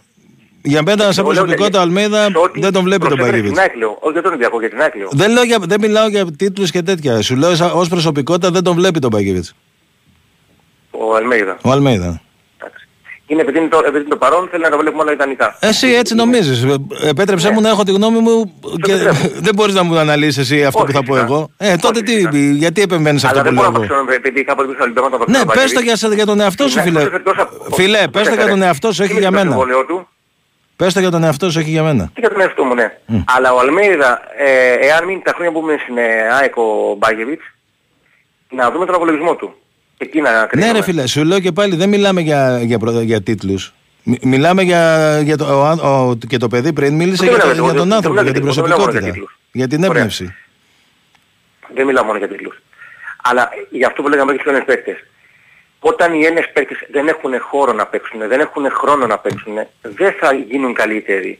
Λέγανε πριν για διαμαντής Ισπανόλοι παιδιά, ο Ναι, Διαμαντής- και, και, ό- και όταν όμως οι Έλληνες παίχτες δεν μπορούν να κερδίσουν τον χρόνο, πάει να πει ότι κάτι δεν κάνουν καλά κι αυτοί. Όταν ο ένας παίκτης θα το βάλει σε τρία λεπτά, με το πρώτο δεύτερο λάθος πολύ είναι πάγκο, ενώ αν πίσω υπάρχουν λιγότεροι ξένοι, θα έχει διαφορετική αντιμετώπιση. Να σου πω κάτι πάρα πολύ απλό. Θα έχει βγει ποτέ τόσοι παίκτες του μεσαίου προς το πάνω επίπεδο. Αν δεν είχαν χρόνο από προπονητές, φυσικά όχι. Λέγανε πριν για το, για το Διαμαντίδη, παιδιά ο Διαμαντίδης ή ο Σπανούλης ήρθαν στο Παναγιακό, αλλά αν είχαν τότε ξένους παίκτες θα παίζαν λιγότερο. Δεν είχαν έρθει εδώ ως κορυφαίοι, ήταν κορυφαίες ομάδες τους μεν, αλλά όταν πήγαν στον Παναγιακό δεν είχαν, είχαν και, και χρόνο. Τώρα, φυσικά, είναι πάρα πολύ απλό. Όταν θα παίξουν αύριο 10 ξένοι, θα είναι πολύ λιγότεροι οι Έλληνες. Ελάχιστοι. Άρα θα φτάσουμε στο εκείνο το σημείο. Θα μας αρέσει; Να σου πω κάτι πολύ απλό Κώστα. Όταν φύγουν από αυτόν τον κόσμο που ζούμε, όσοι έχουν γεννηθεί μέχρι το 99, οι επόμενες γενιές ξεσάχουν όπως πας στο θέατρο και στον κινηματογράφο και στον Λιναπάρ. Δεν θα βλέπουν τον αθλητισμό; Α, ωραία, πήγαμε στον Παναγιακό. Τι ωραία, παίζει μπάλα Παναγιακό, φοράει πράσινα. Α, πήγαμε στον Ολυμπιακό, φοράει κόκκινα. Θα είναι λίγοι αυτοί που θα αγαπάνε τις ομάδες, που θα είναι παθιασμένοι, που θα ξέρουν τους παίχτες και θα έχουν ένα δέσμο με την ομάδα. Γιατί σιγά σιγά πώς φτιάχνουν το κλίμα όλοι εμείς. Εγώ όχι βέβαια, αλλά και κάποιοι, ούτε εσύ μπορεί κάποιοι όλοι όχι.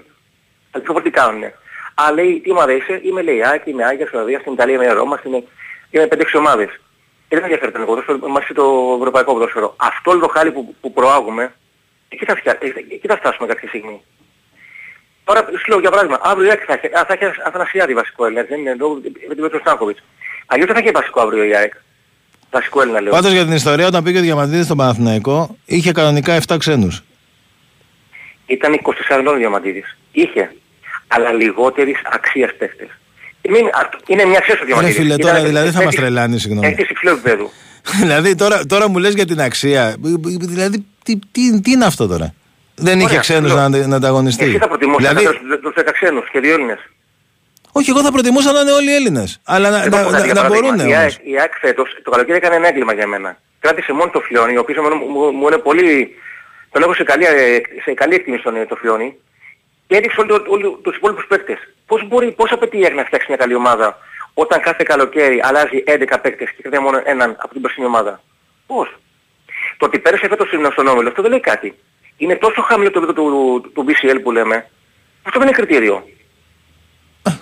Φεύγουν οι ξένοι, έρχονται οι Έλληνες. Αν δεν Δεν είναι κρατάς κριτήριο. τουλάχιστον τρεις Έλληνες και δύο-τρεις ξένους κάθε χρόνο, δεν μπορεί να φτιάξει ποτέ ομάδα. Ναι, συμφωνώ ότι πρέπει να, να κρατάει. Άμα, άμα βρει τους κατάλληλους παίχτε, πρέπει να τους κρατάει. Μα τώρα να σου πω κάτι, πήρε τον Ετζίπο πήρε από το από εκεί. Ωραία, μαζεύει παίχτες το καλοκαίρι, θα έχουν μείνει ήδη από αυτούς τους 12. Θα δούμε. Μπορεί όχι. Άντε, άντε, οπότε πάλι από την αρχή. Θα το δούμε, Άρα ρε τι φίλε. σημαίνει. Είμαστε ομάδα μιας χρονιάς. Τώρα, αύριο, που λέμε δεν μιλήσαμε για, για, για τις ομάδες ελληνικές, η ΑΕΚ, όπως είπα και χτες, πρέπει να νικήσει. Αλλά δεν είναι εύκολο. Και σου λέω και πολύ. πάλι, αν δεν είχε πάρει την κόκκινη ο Σάκοβιτς, θα έπαιζε η ΑΕΚ με παίχτη μέσα Έλληνα. Ή αυτό δεν έχει καμία Τι σημασία για σένα. συμβαίνει αυτό, ρε φίλε; Δεν, δεν, δεν το καταλαβαίνω, ειλικρινά σου μιλάω. Ε, δεν σου πω κάτι εγώ σε πολύ απλό. Εσύ με τους παίκτες της ΑΕΚ μιλάς ποτέ; Μόνος, απευθείας μόνος σου. Ε, Τι εννοείς; Έχεις τη δυνατότητα να μιλήσεις. Δεν ξέρω, τα- μπορεί να, να, έχεις, να, έχεις, να, να έχεις πάρει ξέρω, αγγλικά proficiency. Ναι, Στα α, γαλλικά αυτό τι, το- τι, το ρόλο, λοιπόν. τι ρόλο παίζει αυτό, ρε παιδί μου; Τι, τι Δεν είναι το σημαίνει ίδιο αυτό; πράγμα. Δεν, είναι- δεν υπάρχει ποτέ ο ψυχισμός των ξένων εκτός αν θα 5-6 χρόνια. Εκτός αυτού, μπορεί ένα παιδί 10, 12, 8 ετών, 15 ετών να έχει το ίδιο δέσιμο με τους ξένους παίκτες; Ναι. Οπότε σου λέω, αύριο το πρωί να πούμε, απαγω... Ρε φίλε, θα μην τα παίζουνε- βλέπεις όλα μέσα από το δικό σου πρίσμα. Ε, η άποψή σου είναι σεβαστή, αλλά μην, μην νομίζω ότι αυτό που λες Όταν εσύ μου το εσύ λένε όλοι. τελευταία Μπορεί να θες να προάγεις τον επαγγελματικό αθλητισμό και εκεί έχουν φτάσει. Αλλά το να υπάρχει επαγγελματικός αθλητισμός με παίκτες Έλληνες που έστω ως μια ψευδέστηση υπάρχει το συνέστημα, κακό δεν είναι. Όχι, δεν είναι κακό, αλλά ε, λέω και πάλι, το, το, το πιο σημαντικό είναι να είναι ένας καλός παίχτης. Αν είναι Έλληνας, ακόμη καλύτερος. Ακόμη Μα καλύτερα. δεν, υ- μα δεν υπάρχει χώρος και χρόνος για τους Έλληνες παίκτες. Υπάρχει. Δες κάθε, εγώ κάθε εβδομάδα κοιτάω σε κάθε ομάδα πόσοι παίζουν Έλληνες παίκτες. Και όταν βλέπω να παίζουν 4 έως 5, λέω μπράβο. Αυτή η ομάδα λέω αξίζει να πάει λίγο παραπάνω. Μα βλέπεις τον Αντρόμητο προχθές. Είχε μόνο έναν Έλληνα. Άρα δεις ποια διαφορά έχει με τον Αντρόμητο ο Άρης; Τίποτα. Δεν καμία διαφορά λες. Ξένοι από εδώ, ξένοι από εκεί, είναι πως αν την βραδιά των ξένων παιχτών.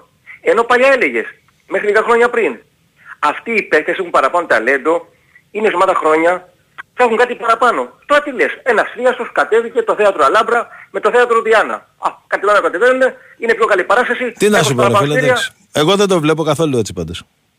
Μα εσύ είσαι μέσα, σ- εσύ μα- από αυτό βιοπορίζεσαι, οπότε δεν μπορείς να το δεις διαφορετικά. Λογικό είναι. Μα τι βλακίες Από λες, αυτό δεν ρε μπορείς φίλε, να συγγνώμη πω- δηλαδή να τώρα. πω- Τι μου λες τώρα, να τι, πω- τι βιοπορίζομαι δηλαδή. Τι, Από τι, τι, τι, τι είναι αυτό που λες τώρα; Ότι μέσα, μέσα από το ποδόσφαιρο, Ναι, εμέσως, ναι, βιοπορίζεσαι. ναι. Και; Δεν μπορείς να δεις διαφορετική άποψη από, από την Δηλαδή, πρώτη κατάσταση. και, και λέω αυτό το πράγμα επειδή βιοπορίζομαι από το ποδόσφαιρο, μα τι, τι, τι είναι αυτά που λες τώρα; Θα μπορούσα να πεις ότι εμένα αυτό δεν μου αρέσει, που- δεν μου αρέσει Γιατί που να το πω ρε ασχολούμαι. φίλε, επειδή το λες εσύ.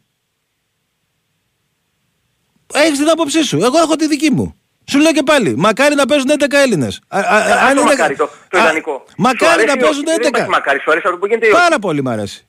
Σου αρέσει. Και βεβαίως, και με τους παίχτες δένομαι και σε πληροφορώ επειδή έχω και πολλά παιδάκια στη, στο περιβάλλον μου, ας πούμε, φίλων μου ή τα λοιπά.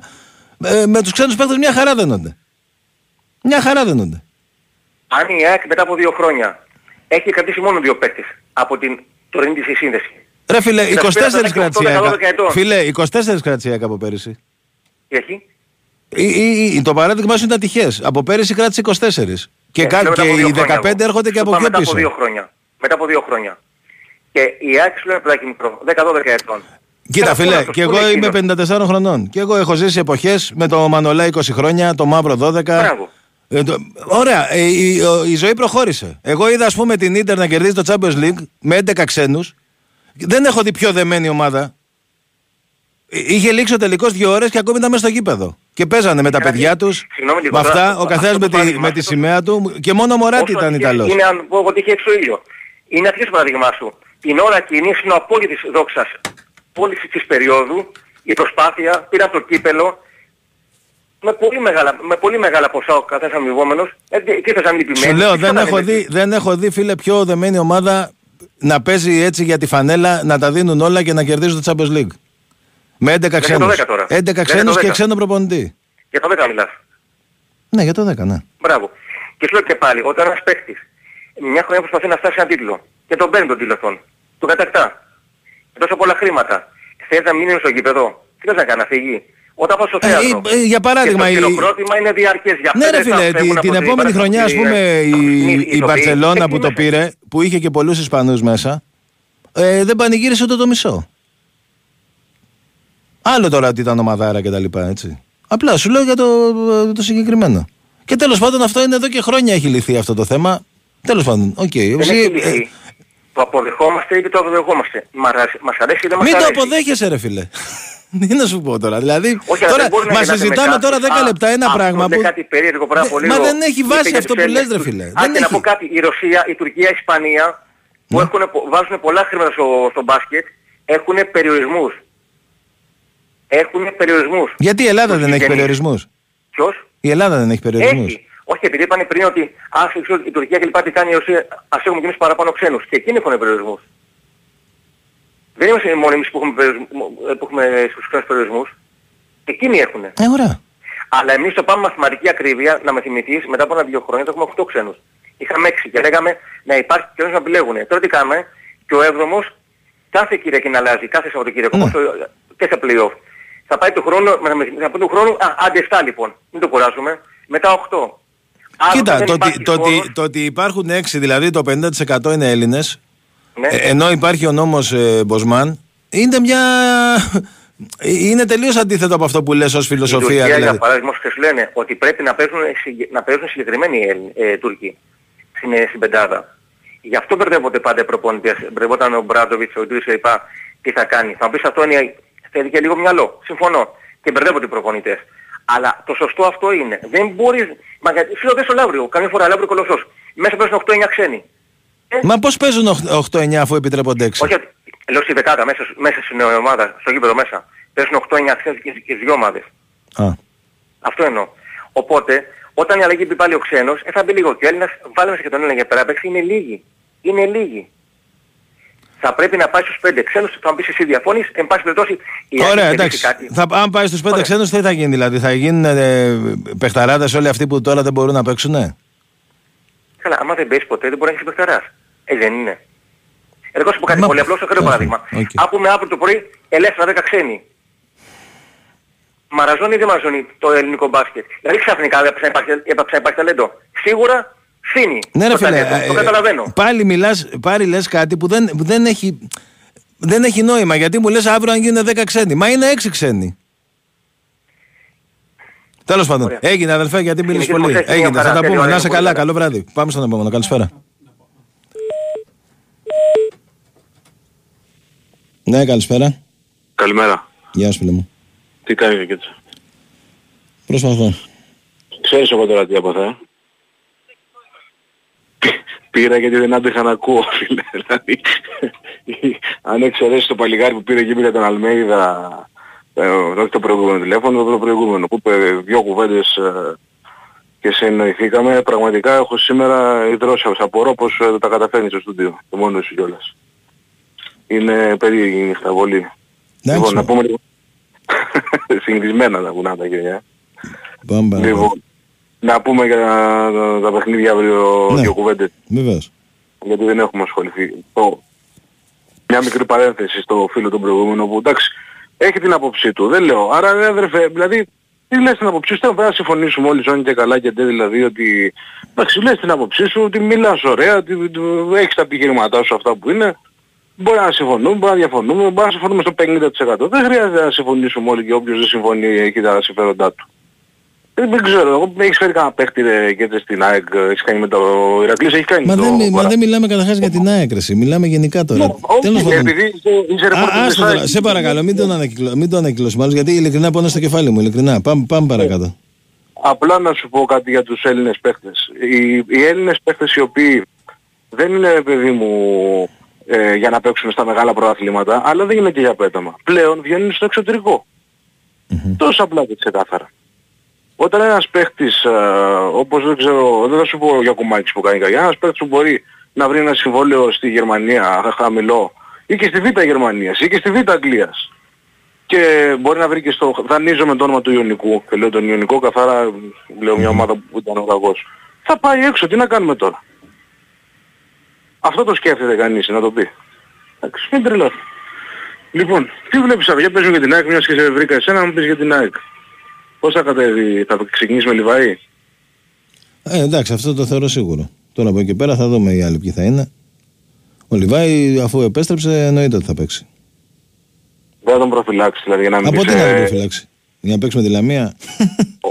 Αφού τώρα αυτό είναι το παιχνίδι. Ε, ε, ε, είναι είναι πολλές μέρες. Είναι, είναι, είναι πολλές μέρες προπονήσει. Είναι 100% έτοιμος ιατρικά. Έχει ρυθμό. Θα παίξει ο Λιβάη σίγουρα. Τώρα από εκεί και Παίζει πέρα. Να- Τι παίζει άλλο. να ήταν και συναγωμένο δηλαδή αυτό το μάτσο από ό,τι καταλαβαίνω στην ατζέντα του Τους Λιβάη. να άλλους, επιστρέψει. ε, το είχα πει κιόλας και πριν επιστρέψει ότι ο στόχος είναι να είναι έτοιμος ε, στο εντός έδρας με τη Μαρσέη. Απλά Ναι. έπαιξε και λίγο με την Κυφσιά. Και από εκεί και πέρα, Ε, Τώρα από εκεί και πέρα θα δούμε. Ε, ποιος, θα, ποιος θα παίξει μαζί με τον Λιβάη μπροστά. Είναι πολύ υποψήφοι. Και γιατί είναι και ο Αραούχο έχει επιστρέψει, είναι ο Τσούμπερ, είναι ο Μάνταλος. Θα δούμε.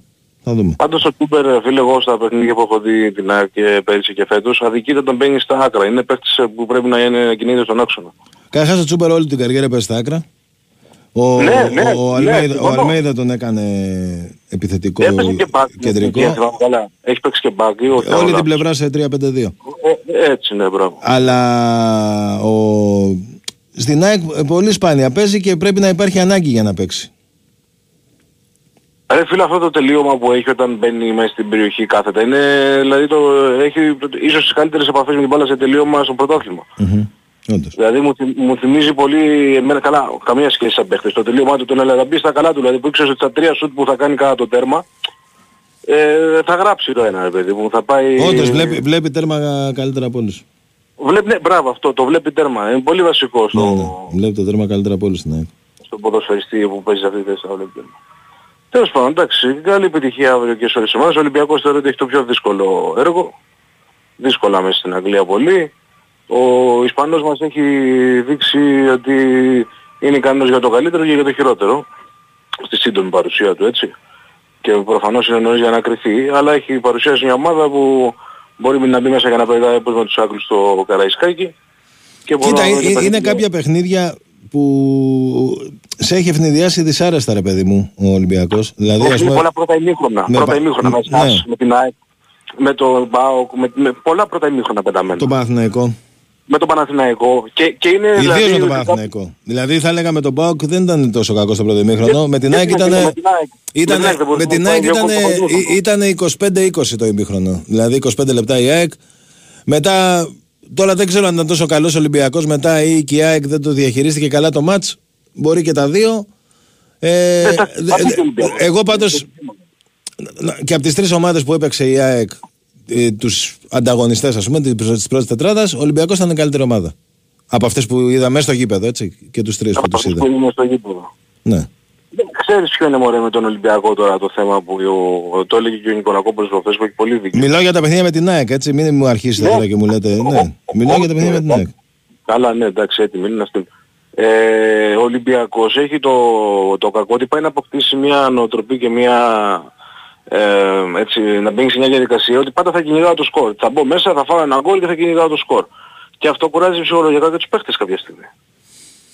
Πρέπει, πρέπει κάποια, σε κάποια παιχνίδια να, εντάξει, ειδικά στο ελληνικό πράγμα, και πρέπει να πάρει και ένα τέρμπι. ο- Είναι πίεση τα Τώρα τέρμπι. που, τα, δηλαδή, που το εγώ- λες, όντως και στα τρία ντέρμπι έμεινε πίσω. Δεν και, έχει πάρει και, τέρμπι. και πραγματικά με την ΑΕΚ ε, με, ε, ήταν λες και τον γκολ τον απελευθέρωσε ρε παιδί μου. Δηλαδή ε, τώρα Το που... γκολ της ΑΕΚ, ε, εννοείς. ναι, τον γκολ της ΑΕΚ. Ναι. δηλαδή ε, τε- τώρα που το λες πραγματικά ε, ε, έχεις, ε, έχεις πόντος σε αυτό. Δηλαδή ε, με, με την ΑΕΚ δεν μπορούσε να σηκώσει κεφάλι μέχρι να μπει τον γκολ της ΑΕΚ. Ναι, ναι, ναι, ναι, σε όλα τα και, και με τον Παναθηναϊκό. Μμμ. Και με τον Παναθηναϊκό. Ε, Μου θυμίζει παίζαμε παλιά γκροя, παίζες προ, είσαι πιο μεγάλος από μένα. Έχω Ήταν παίξει μερικοί που- ε, ένα χρόνο που έπαιζα φάνε μόνο. κάρτα. Ναι, θέλανε να φάνε κάρτα. Λέει, εγώ άμα φάω κάρτα λέει θα κερδίσω, ξέρω εγώ. Και κερδίζαν όντως. Σπάνε να ανέβα. Είναι αυτό, έτσι, κόκκινη είναι. Λοιπόν, εντάξει, καλή επιτυχία σε όλους, ρε παιδιά. Να βαθμούς για την Ελλάδα είναι ευκαιρία να ανέβουμε. Φέτος να κάνουμε μια ξέπινη χρονιά. Γιατί μπροστά μας θα το βρούμε. Να είσαι καλά φίλε μου, να είσαι καλά. Σε ευχαριστώ. Λοιπόν, ε, πάμε σε ένα σύντομο διαλυματάκι και επιστρέφουμε για τελική ευθεία.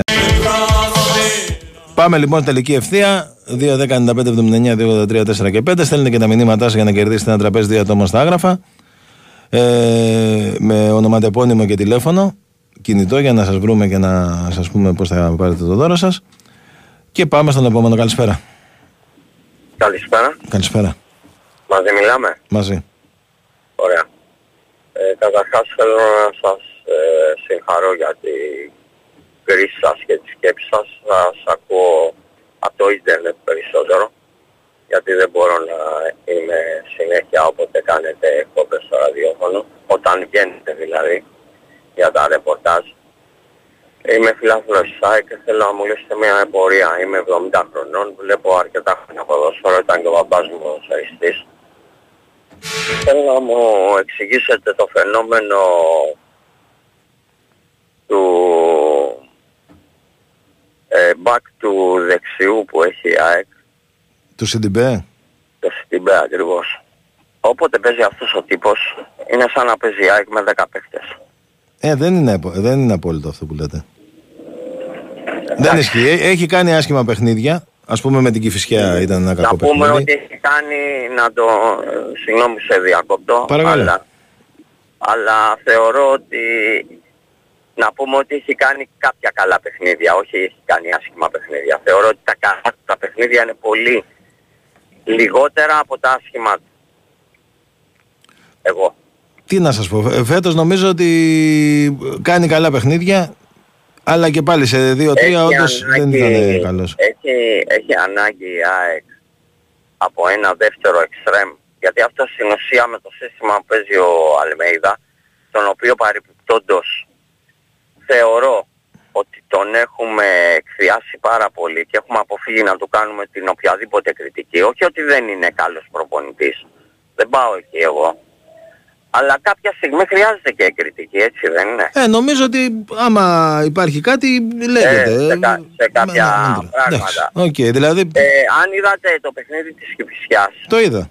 εκτός αν παίζουμε, εκτός αν πάρουμε το δεδομένο ότι κάποια παιχνίδια πλέον Έλληνες είμαστε, ξέρετε, είμαστε και όλοι και λίγο κα, πολύ καχύποπτοι. Ε, μήπως ρε παιδιά, ξέρω εγώ, παίζει το σύγχυμα τόσο πολύ πλέον; Δηλαδή τι να στοίχημα να πω. παίζει. Καταρχάς η ΑΕΚ με αυτό το, Δηλαδή, και αυτό ε, το θέλω παιχνίδι να πω που τώρα. δεν ήταν και τόσο καλή μπορούσε να έχει Ε, βάλει τουλάχιστον τρία γκολ. Ναι, α, α, ήθελα να σε πάω εκεί, γι' αυτό το είπα αυτό.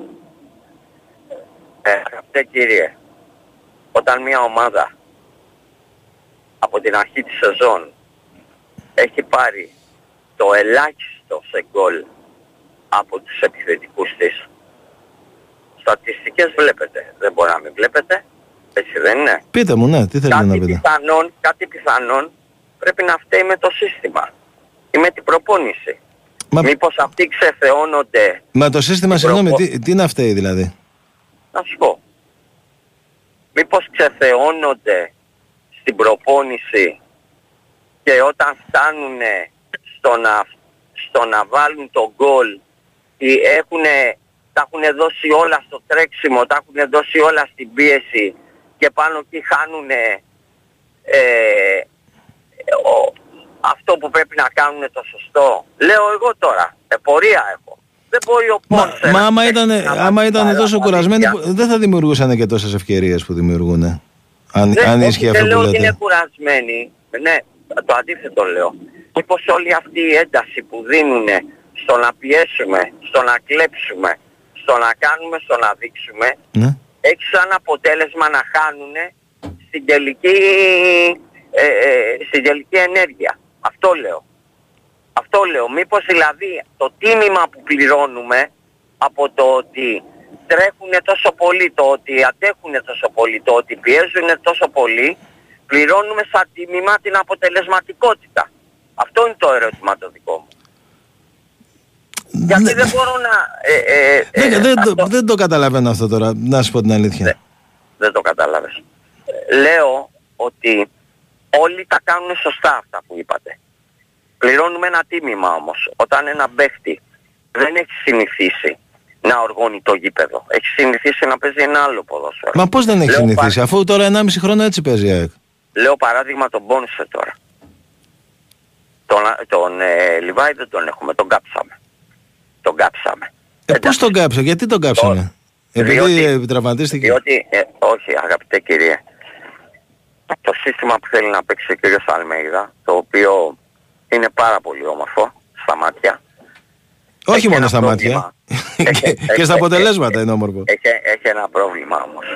Πρέπει να έχεις 33 ποδοσφαιριστές, εκ των οποίων οι 20 να είναι εισάξιοι. Κατά την άποψή μου, για να μπορέσουν να αντέξουν, και ειδικά τώρα που έχουμε και την Ευρώπη, για να μπορέσουμε να αντέξουμε μιλάω εγώ τώρα. Όταν δεν το έχεις αυτό και βάζεις παίκτες οι οποίοι για τον ΑΒ λόγο δεν το αντέχουν ή δεν έχουν συνηθίσει να παίζουν σε αυτούς τους ρυθμούς, ρε παιδί μου, δεν το έχει. Τότε Μα, δεν πώς, το μα έχεις. αυτός σας λέω κύριε μου, μα πώς δεν έχουν συνηθίσει αφού έτσι παίζουν 1,5 χρόνο. Ε, ε, ε, αυτό σας είπα και πριν. Οι ίδιοι παίχτες είναι. Δεν άλλαξε κανένα παίχτη, η ΑΕΚ, οι ίδιοι είναι από πέρυσι. Εσύ πώς, θα- εσύ πώς δικαιολογείς την αποτελεσματικότητα; Δεν μπορώ να τη δικαιολογήσω. Ναι, εσύ δεν μπορείς να τη δικαιολογήσεις, εγώ βρήκα έναν τρόπο να τη δικαιολογήσω. Α, ωραία, εντάξει, γιατί οκ. μου την ανέβει, γιατί μου τον ανέβεις λοιπόν, όταν δεν μπορείς να μου το αντικρούσεις; Γιατί, τι δεν μπορώ να σας το αντικρούσω; αντικρούσεις, αν μου πεις τη δική σου άποψη, εγώ θα το δεχτώ.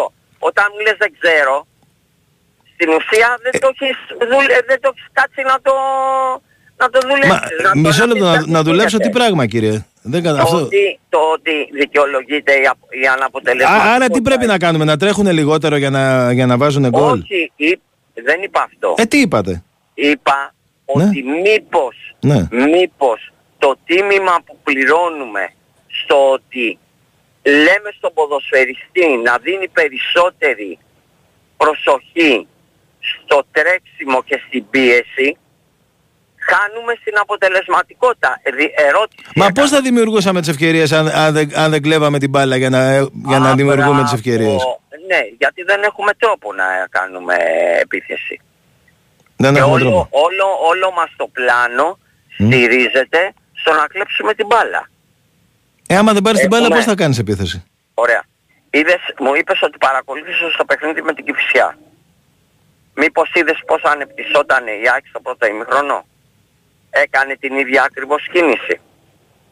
Ακριβώς την ίδια κίνηση από τη δεξιά πλευρά να προσπαθεί να περάσει την μπάλα στο Σιτιμπέ και να αναπτυχθεί η ΑΕΚ από εκεί έκανε ακριβώς το ίδιο πράγμα τουλάχιστον 10 φορές. Τουλάχιστον 10 Εντάξει, φορές. άμα έχεις την μπάλα συνέχεια θα, θα Εγώ κάνεις θεωρώ, εγώ θεωρώ και, και κάποια πράγματα πολλές φορές. ότι ο, θεωρώ Ναι, ναι. ότι δεν έχει τρόπο ανάπτυξης. Η ΑΕΚ. Όλη, του, όλη η ανάπτυξη του συστήματος Κύριε μας μου, αυτό που λέτε δεν, δεν μπορεί να ισχύει γιατί η ΑΕΚ δημιουργεί εδώ και 1,5 χρόνο τις πιο πολλές ευκαιρίες στο πρωτάθλημα. Δεν μπορεί να μην έχει τρόπο ανάπτυξης. Ε, Κάπου δεν πάσχει η θεωρία σας. η- η- ωραία. Δεν έχω τα στατιστικά τώρα μπροστά μου για να σου Τα- πω μα αυτό τα που έχω θέλω εγώ να- κάθε ε, εβδομάδα. Για να δικαιολογήσω αυτό που θέλω να πω. Οι ευκαιρίες που δημιουργεί προ- δεν προέρχονται από οργανωμένη ανάπτυξη της ομάδος. Προέρχονται από κλεψίματα που κάνει λόγω της πίεσης. Προέρχονται, που προέρχονται και από τα δύο, κύριε. Και από τα δύο προέρχονται δεν και το προέρχονται είπα. και από στιμένες φάσεις. Είναι Δεν μπορώ να από πω τρία τώρα, πράγματα. ε, Οι, οι στιμένες φάσεις είναι κατόπιν. Ε, Είναι τελευταίο αυτό. Ναι, συμφωνώ σε αυτό. Σε αυτό συμφωνώ ότι έχει δουλέψει. Στο κομμάτι, στο κομμάτι στιμένες φάσεις έχει δουλέψει. Πραγματικά έχει δουλέψει. Καλά, εγώ δεν το είπα γι' αυτό, είναι δεδομένο. Απλά ε, λέω ότι ε, ό- όταν μια ομάδα, κοιτάξτε, καταρχάς δεν μπορεί μια ομάδα που ε, δημιουργεί τις περισσότερες ευκαιρίες να, μην έχει, ε, να μην έχει καλή ανάπτυξη. Δεν γίνεται αυτό που λέτε. Άρα δεν στέκει αυτό που λέτε. Μπορεί. Συγγνώμη δηλαδή, αλλά δεν στέκει. Α, Ναι, δεν θέλω να πω. Γιατί μου ζητάς συγγνώμη, συζήτηση κάνουμε. Δεν, ούτε θέλω να σε επιβάλλω. Εγώ ε, ερώτημα έθεσα και το ερώτημά μου ήταν ο Σιντιμπέ γιατί μου έχει κάνει εντύπωση αυτό το πράγμα ρε παιδί μου. Λέω τι του βάζει αυτόν; Δεν έχουμε. Ποιος είναι μετά το Ρότα, ποιος είναι Ραντόνια, ποιος είναι μετά το Ρότα ε, τρίτο μπακ. Αυτή τη στιγμή πάντως από ό,τι φαίνεται, για φέτος τουλάχιστον, η πρώτη επιλογή είναι ο Σιντιμπέ. Τέλος πάντων, εσένα σε ικανοποιεί. Α, ε, αυτό ήταν το ερώτημά μου το βασικό. Τώρα άστα τα, τα, ε, τα υπόλοιπα. Στα Εμένα περισσότερα αυτό που παιχνίδια ήταν ναι. Στα περισσότερα το παιχνίδια ναι. λαιμό, δηλαδή να σου πω την αλήθεια. Στα περισσότερα παιχνίδια με ικανοποιεί βέβαια. Και, και δεν μπορώ να καταλάβω, και για να μην σε κουράζω κιόλας γιατί έχεις κουραστεί πάρα πολύ, ε, δεν μπορώ να καταλάβω για ποιο λόγο ρε παιδί μου, τι του δίνει και τον, και τον ε, βάζει. Δηλαδή τον θεωρεί τόσο πολύ σημαντικό επιθετικά. Γιατί μην μου πεις ότι αμυντικά αυτός προσφέρει. Δεν νομίζω ότι προσφέρει. Και αμυντικά προσφέρει και επιθετικά. Επιθε- αμυντικά επιτρέψε μου να σου πω ότι είναι πολύ λίγος δηλαδή. Δεν νομίζω ότι... Εντάξει. Άποψης. Ε, επιθετικά οκ, έχει μία σέντρα. Εντάξει, έχει μία σέντρα καλή. Αυτό ναι. Και συνδυαστικά παίζει πολύ καλά. Είναι από τους Τέλος παίχτες που πάντων, θεωρείς- το κατέχει το θεωρείς αντικείμενο. δηλαδή και εσύ, γιατί η γνώμη μου εμένα είναι ότι τον προτιμεί γιατί τον βο- βοηθάει περισσότερο επιθετικά. Η, η γνώμη μου δηλαδή. Ότι δεν το θεωρεί τόσο πολύ. Νομίζω ότι τον εμπιστεύεται και περισσότερο λόγω της εμπειρίας που έχει. Είναι ένας παίχτης που έχει, έπαιζε Εθνική Γαλλίας, έπαιζε σε μεγάλα πρωταθλήματα. Έχει και την εμπειρία μες στο παιχνίδι που μετράει, ιδίως στα μεγάλα παιχνίδια. Εντάξει. Να είστε καλά, καλό σας βράδυ, χάρηκα. Να είστε Επίσης, καλά. επίσης, και εγώ. Γεια σας. Πάμε και στο τελευταίο να μας κάνει και την κλήρωση. Καλησπέρα. Ναι, καλησπέρα.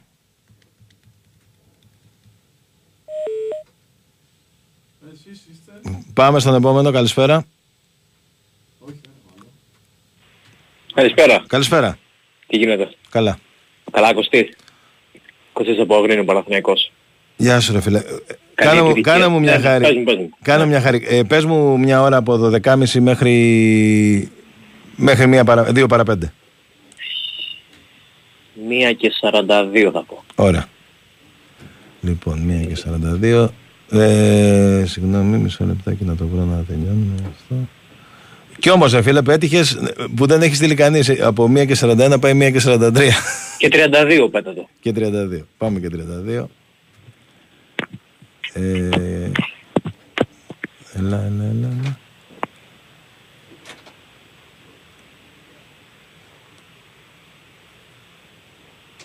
Ωραία. Αναστασία Αμπελιώτη είναι η νικήτρια για σήμερα. Και σ' ακούω φίλε μου. Ε, βαρέα και αντιγυνά έτσι με έπρεπε να σκόβουν σε ένα τώρα το βράδυ με αυτούς τους κάτω και ακούς. Εντάξει, Εκείνο- σήμερα ήταν λίγο extreme η κατάσταση όντως. Ξέρεις γιατί μωρέ, το παλικαράκι εκείνο βγήκε να πούμε 22-23 χρονών λέει και λέει για τον Αλμέιδα τι ωραίος χαρακτήρας είναι και οι φιλίες μεταξύ των ομάδων είναι καλές όταν σ- υπό τέτοιο καλό κλίμα και τέτοια και βγαίνει μετά ο άλλος και αρχίζει ναι αλλά δεν έχει φτάσει στον Μπάγεβιτ. Δηλαδή γιατί ρε παιδιά, ηρεμία λίγο ρε παιδιά, δεν χρειάζεται κατευθείαν να... Δεν, δεν μπορώ να το καταλάβω. Μα καταρχάς είπε, για το- είπε για την προσωπικότητα και το χαρακτήρα του Αλμέιδα. Δεν είπε για. ε, ο, ο Μπάγεβιτς ήταν στην ΑΕΚ 14-12 χρόνια σύνολο, 11-12 πόσα ήταν, ούτε έχω χάσει τον λογαριασμό. Δηλαδή δεν, δεν, δεν τίθεται, ε, δεν, δεν πάει έτσι το θέμα. Ναι, είναι, είναι γενικά περίεργος. Είπε για το- Τον έχω ξανακούσει. Είναι στις απόψεις του και πολύ Οκ. έτσι να, να στο Αλλά πες, επιβάλλει, πες κατάλαβες. κάτι για τις ομάδες τώρα, μην γυρίσουμε Λοιπόν, πάλι εκεί. Λοιπόν, βλέπω. Ε, βλέπω, έχω τέσσερις προβλέψεις άμα θέλετε. Να ρίξω Άντε, πες τις. κουτάκι. Ναι. Ε, ΑΕΚ σκαστό άσο. Πάω και άσο από ημίχρονο. Ναι. Ρεν Παναθηναϊκό άσο και ενώ γκολ. Και τον Ολυμπιακό τον βλέπω χ διπλό, ο, διπλή ευκαιρία συν γκολ γκολ. Και ένα, και ένα τελευταίο σχολιάκι αν θες για την ΑΕΚ τώρα μιας και σε παίρνει. Βεβαίως, ό,τι θέλεις. Για το Σιντιμπέ θα διαφωνήσω για πέρσι. Πέρσι μπορεί να ήταν όντως λίγο βαρύς. Φέτος μου αρέσει πάρα πολύ ο Σιντιμπέ. Εμένα.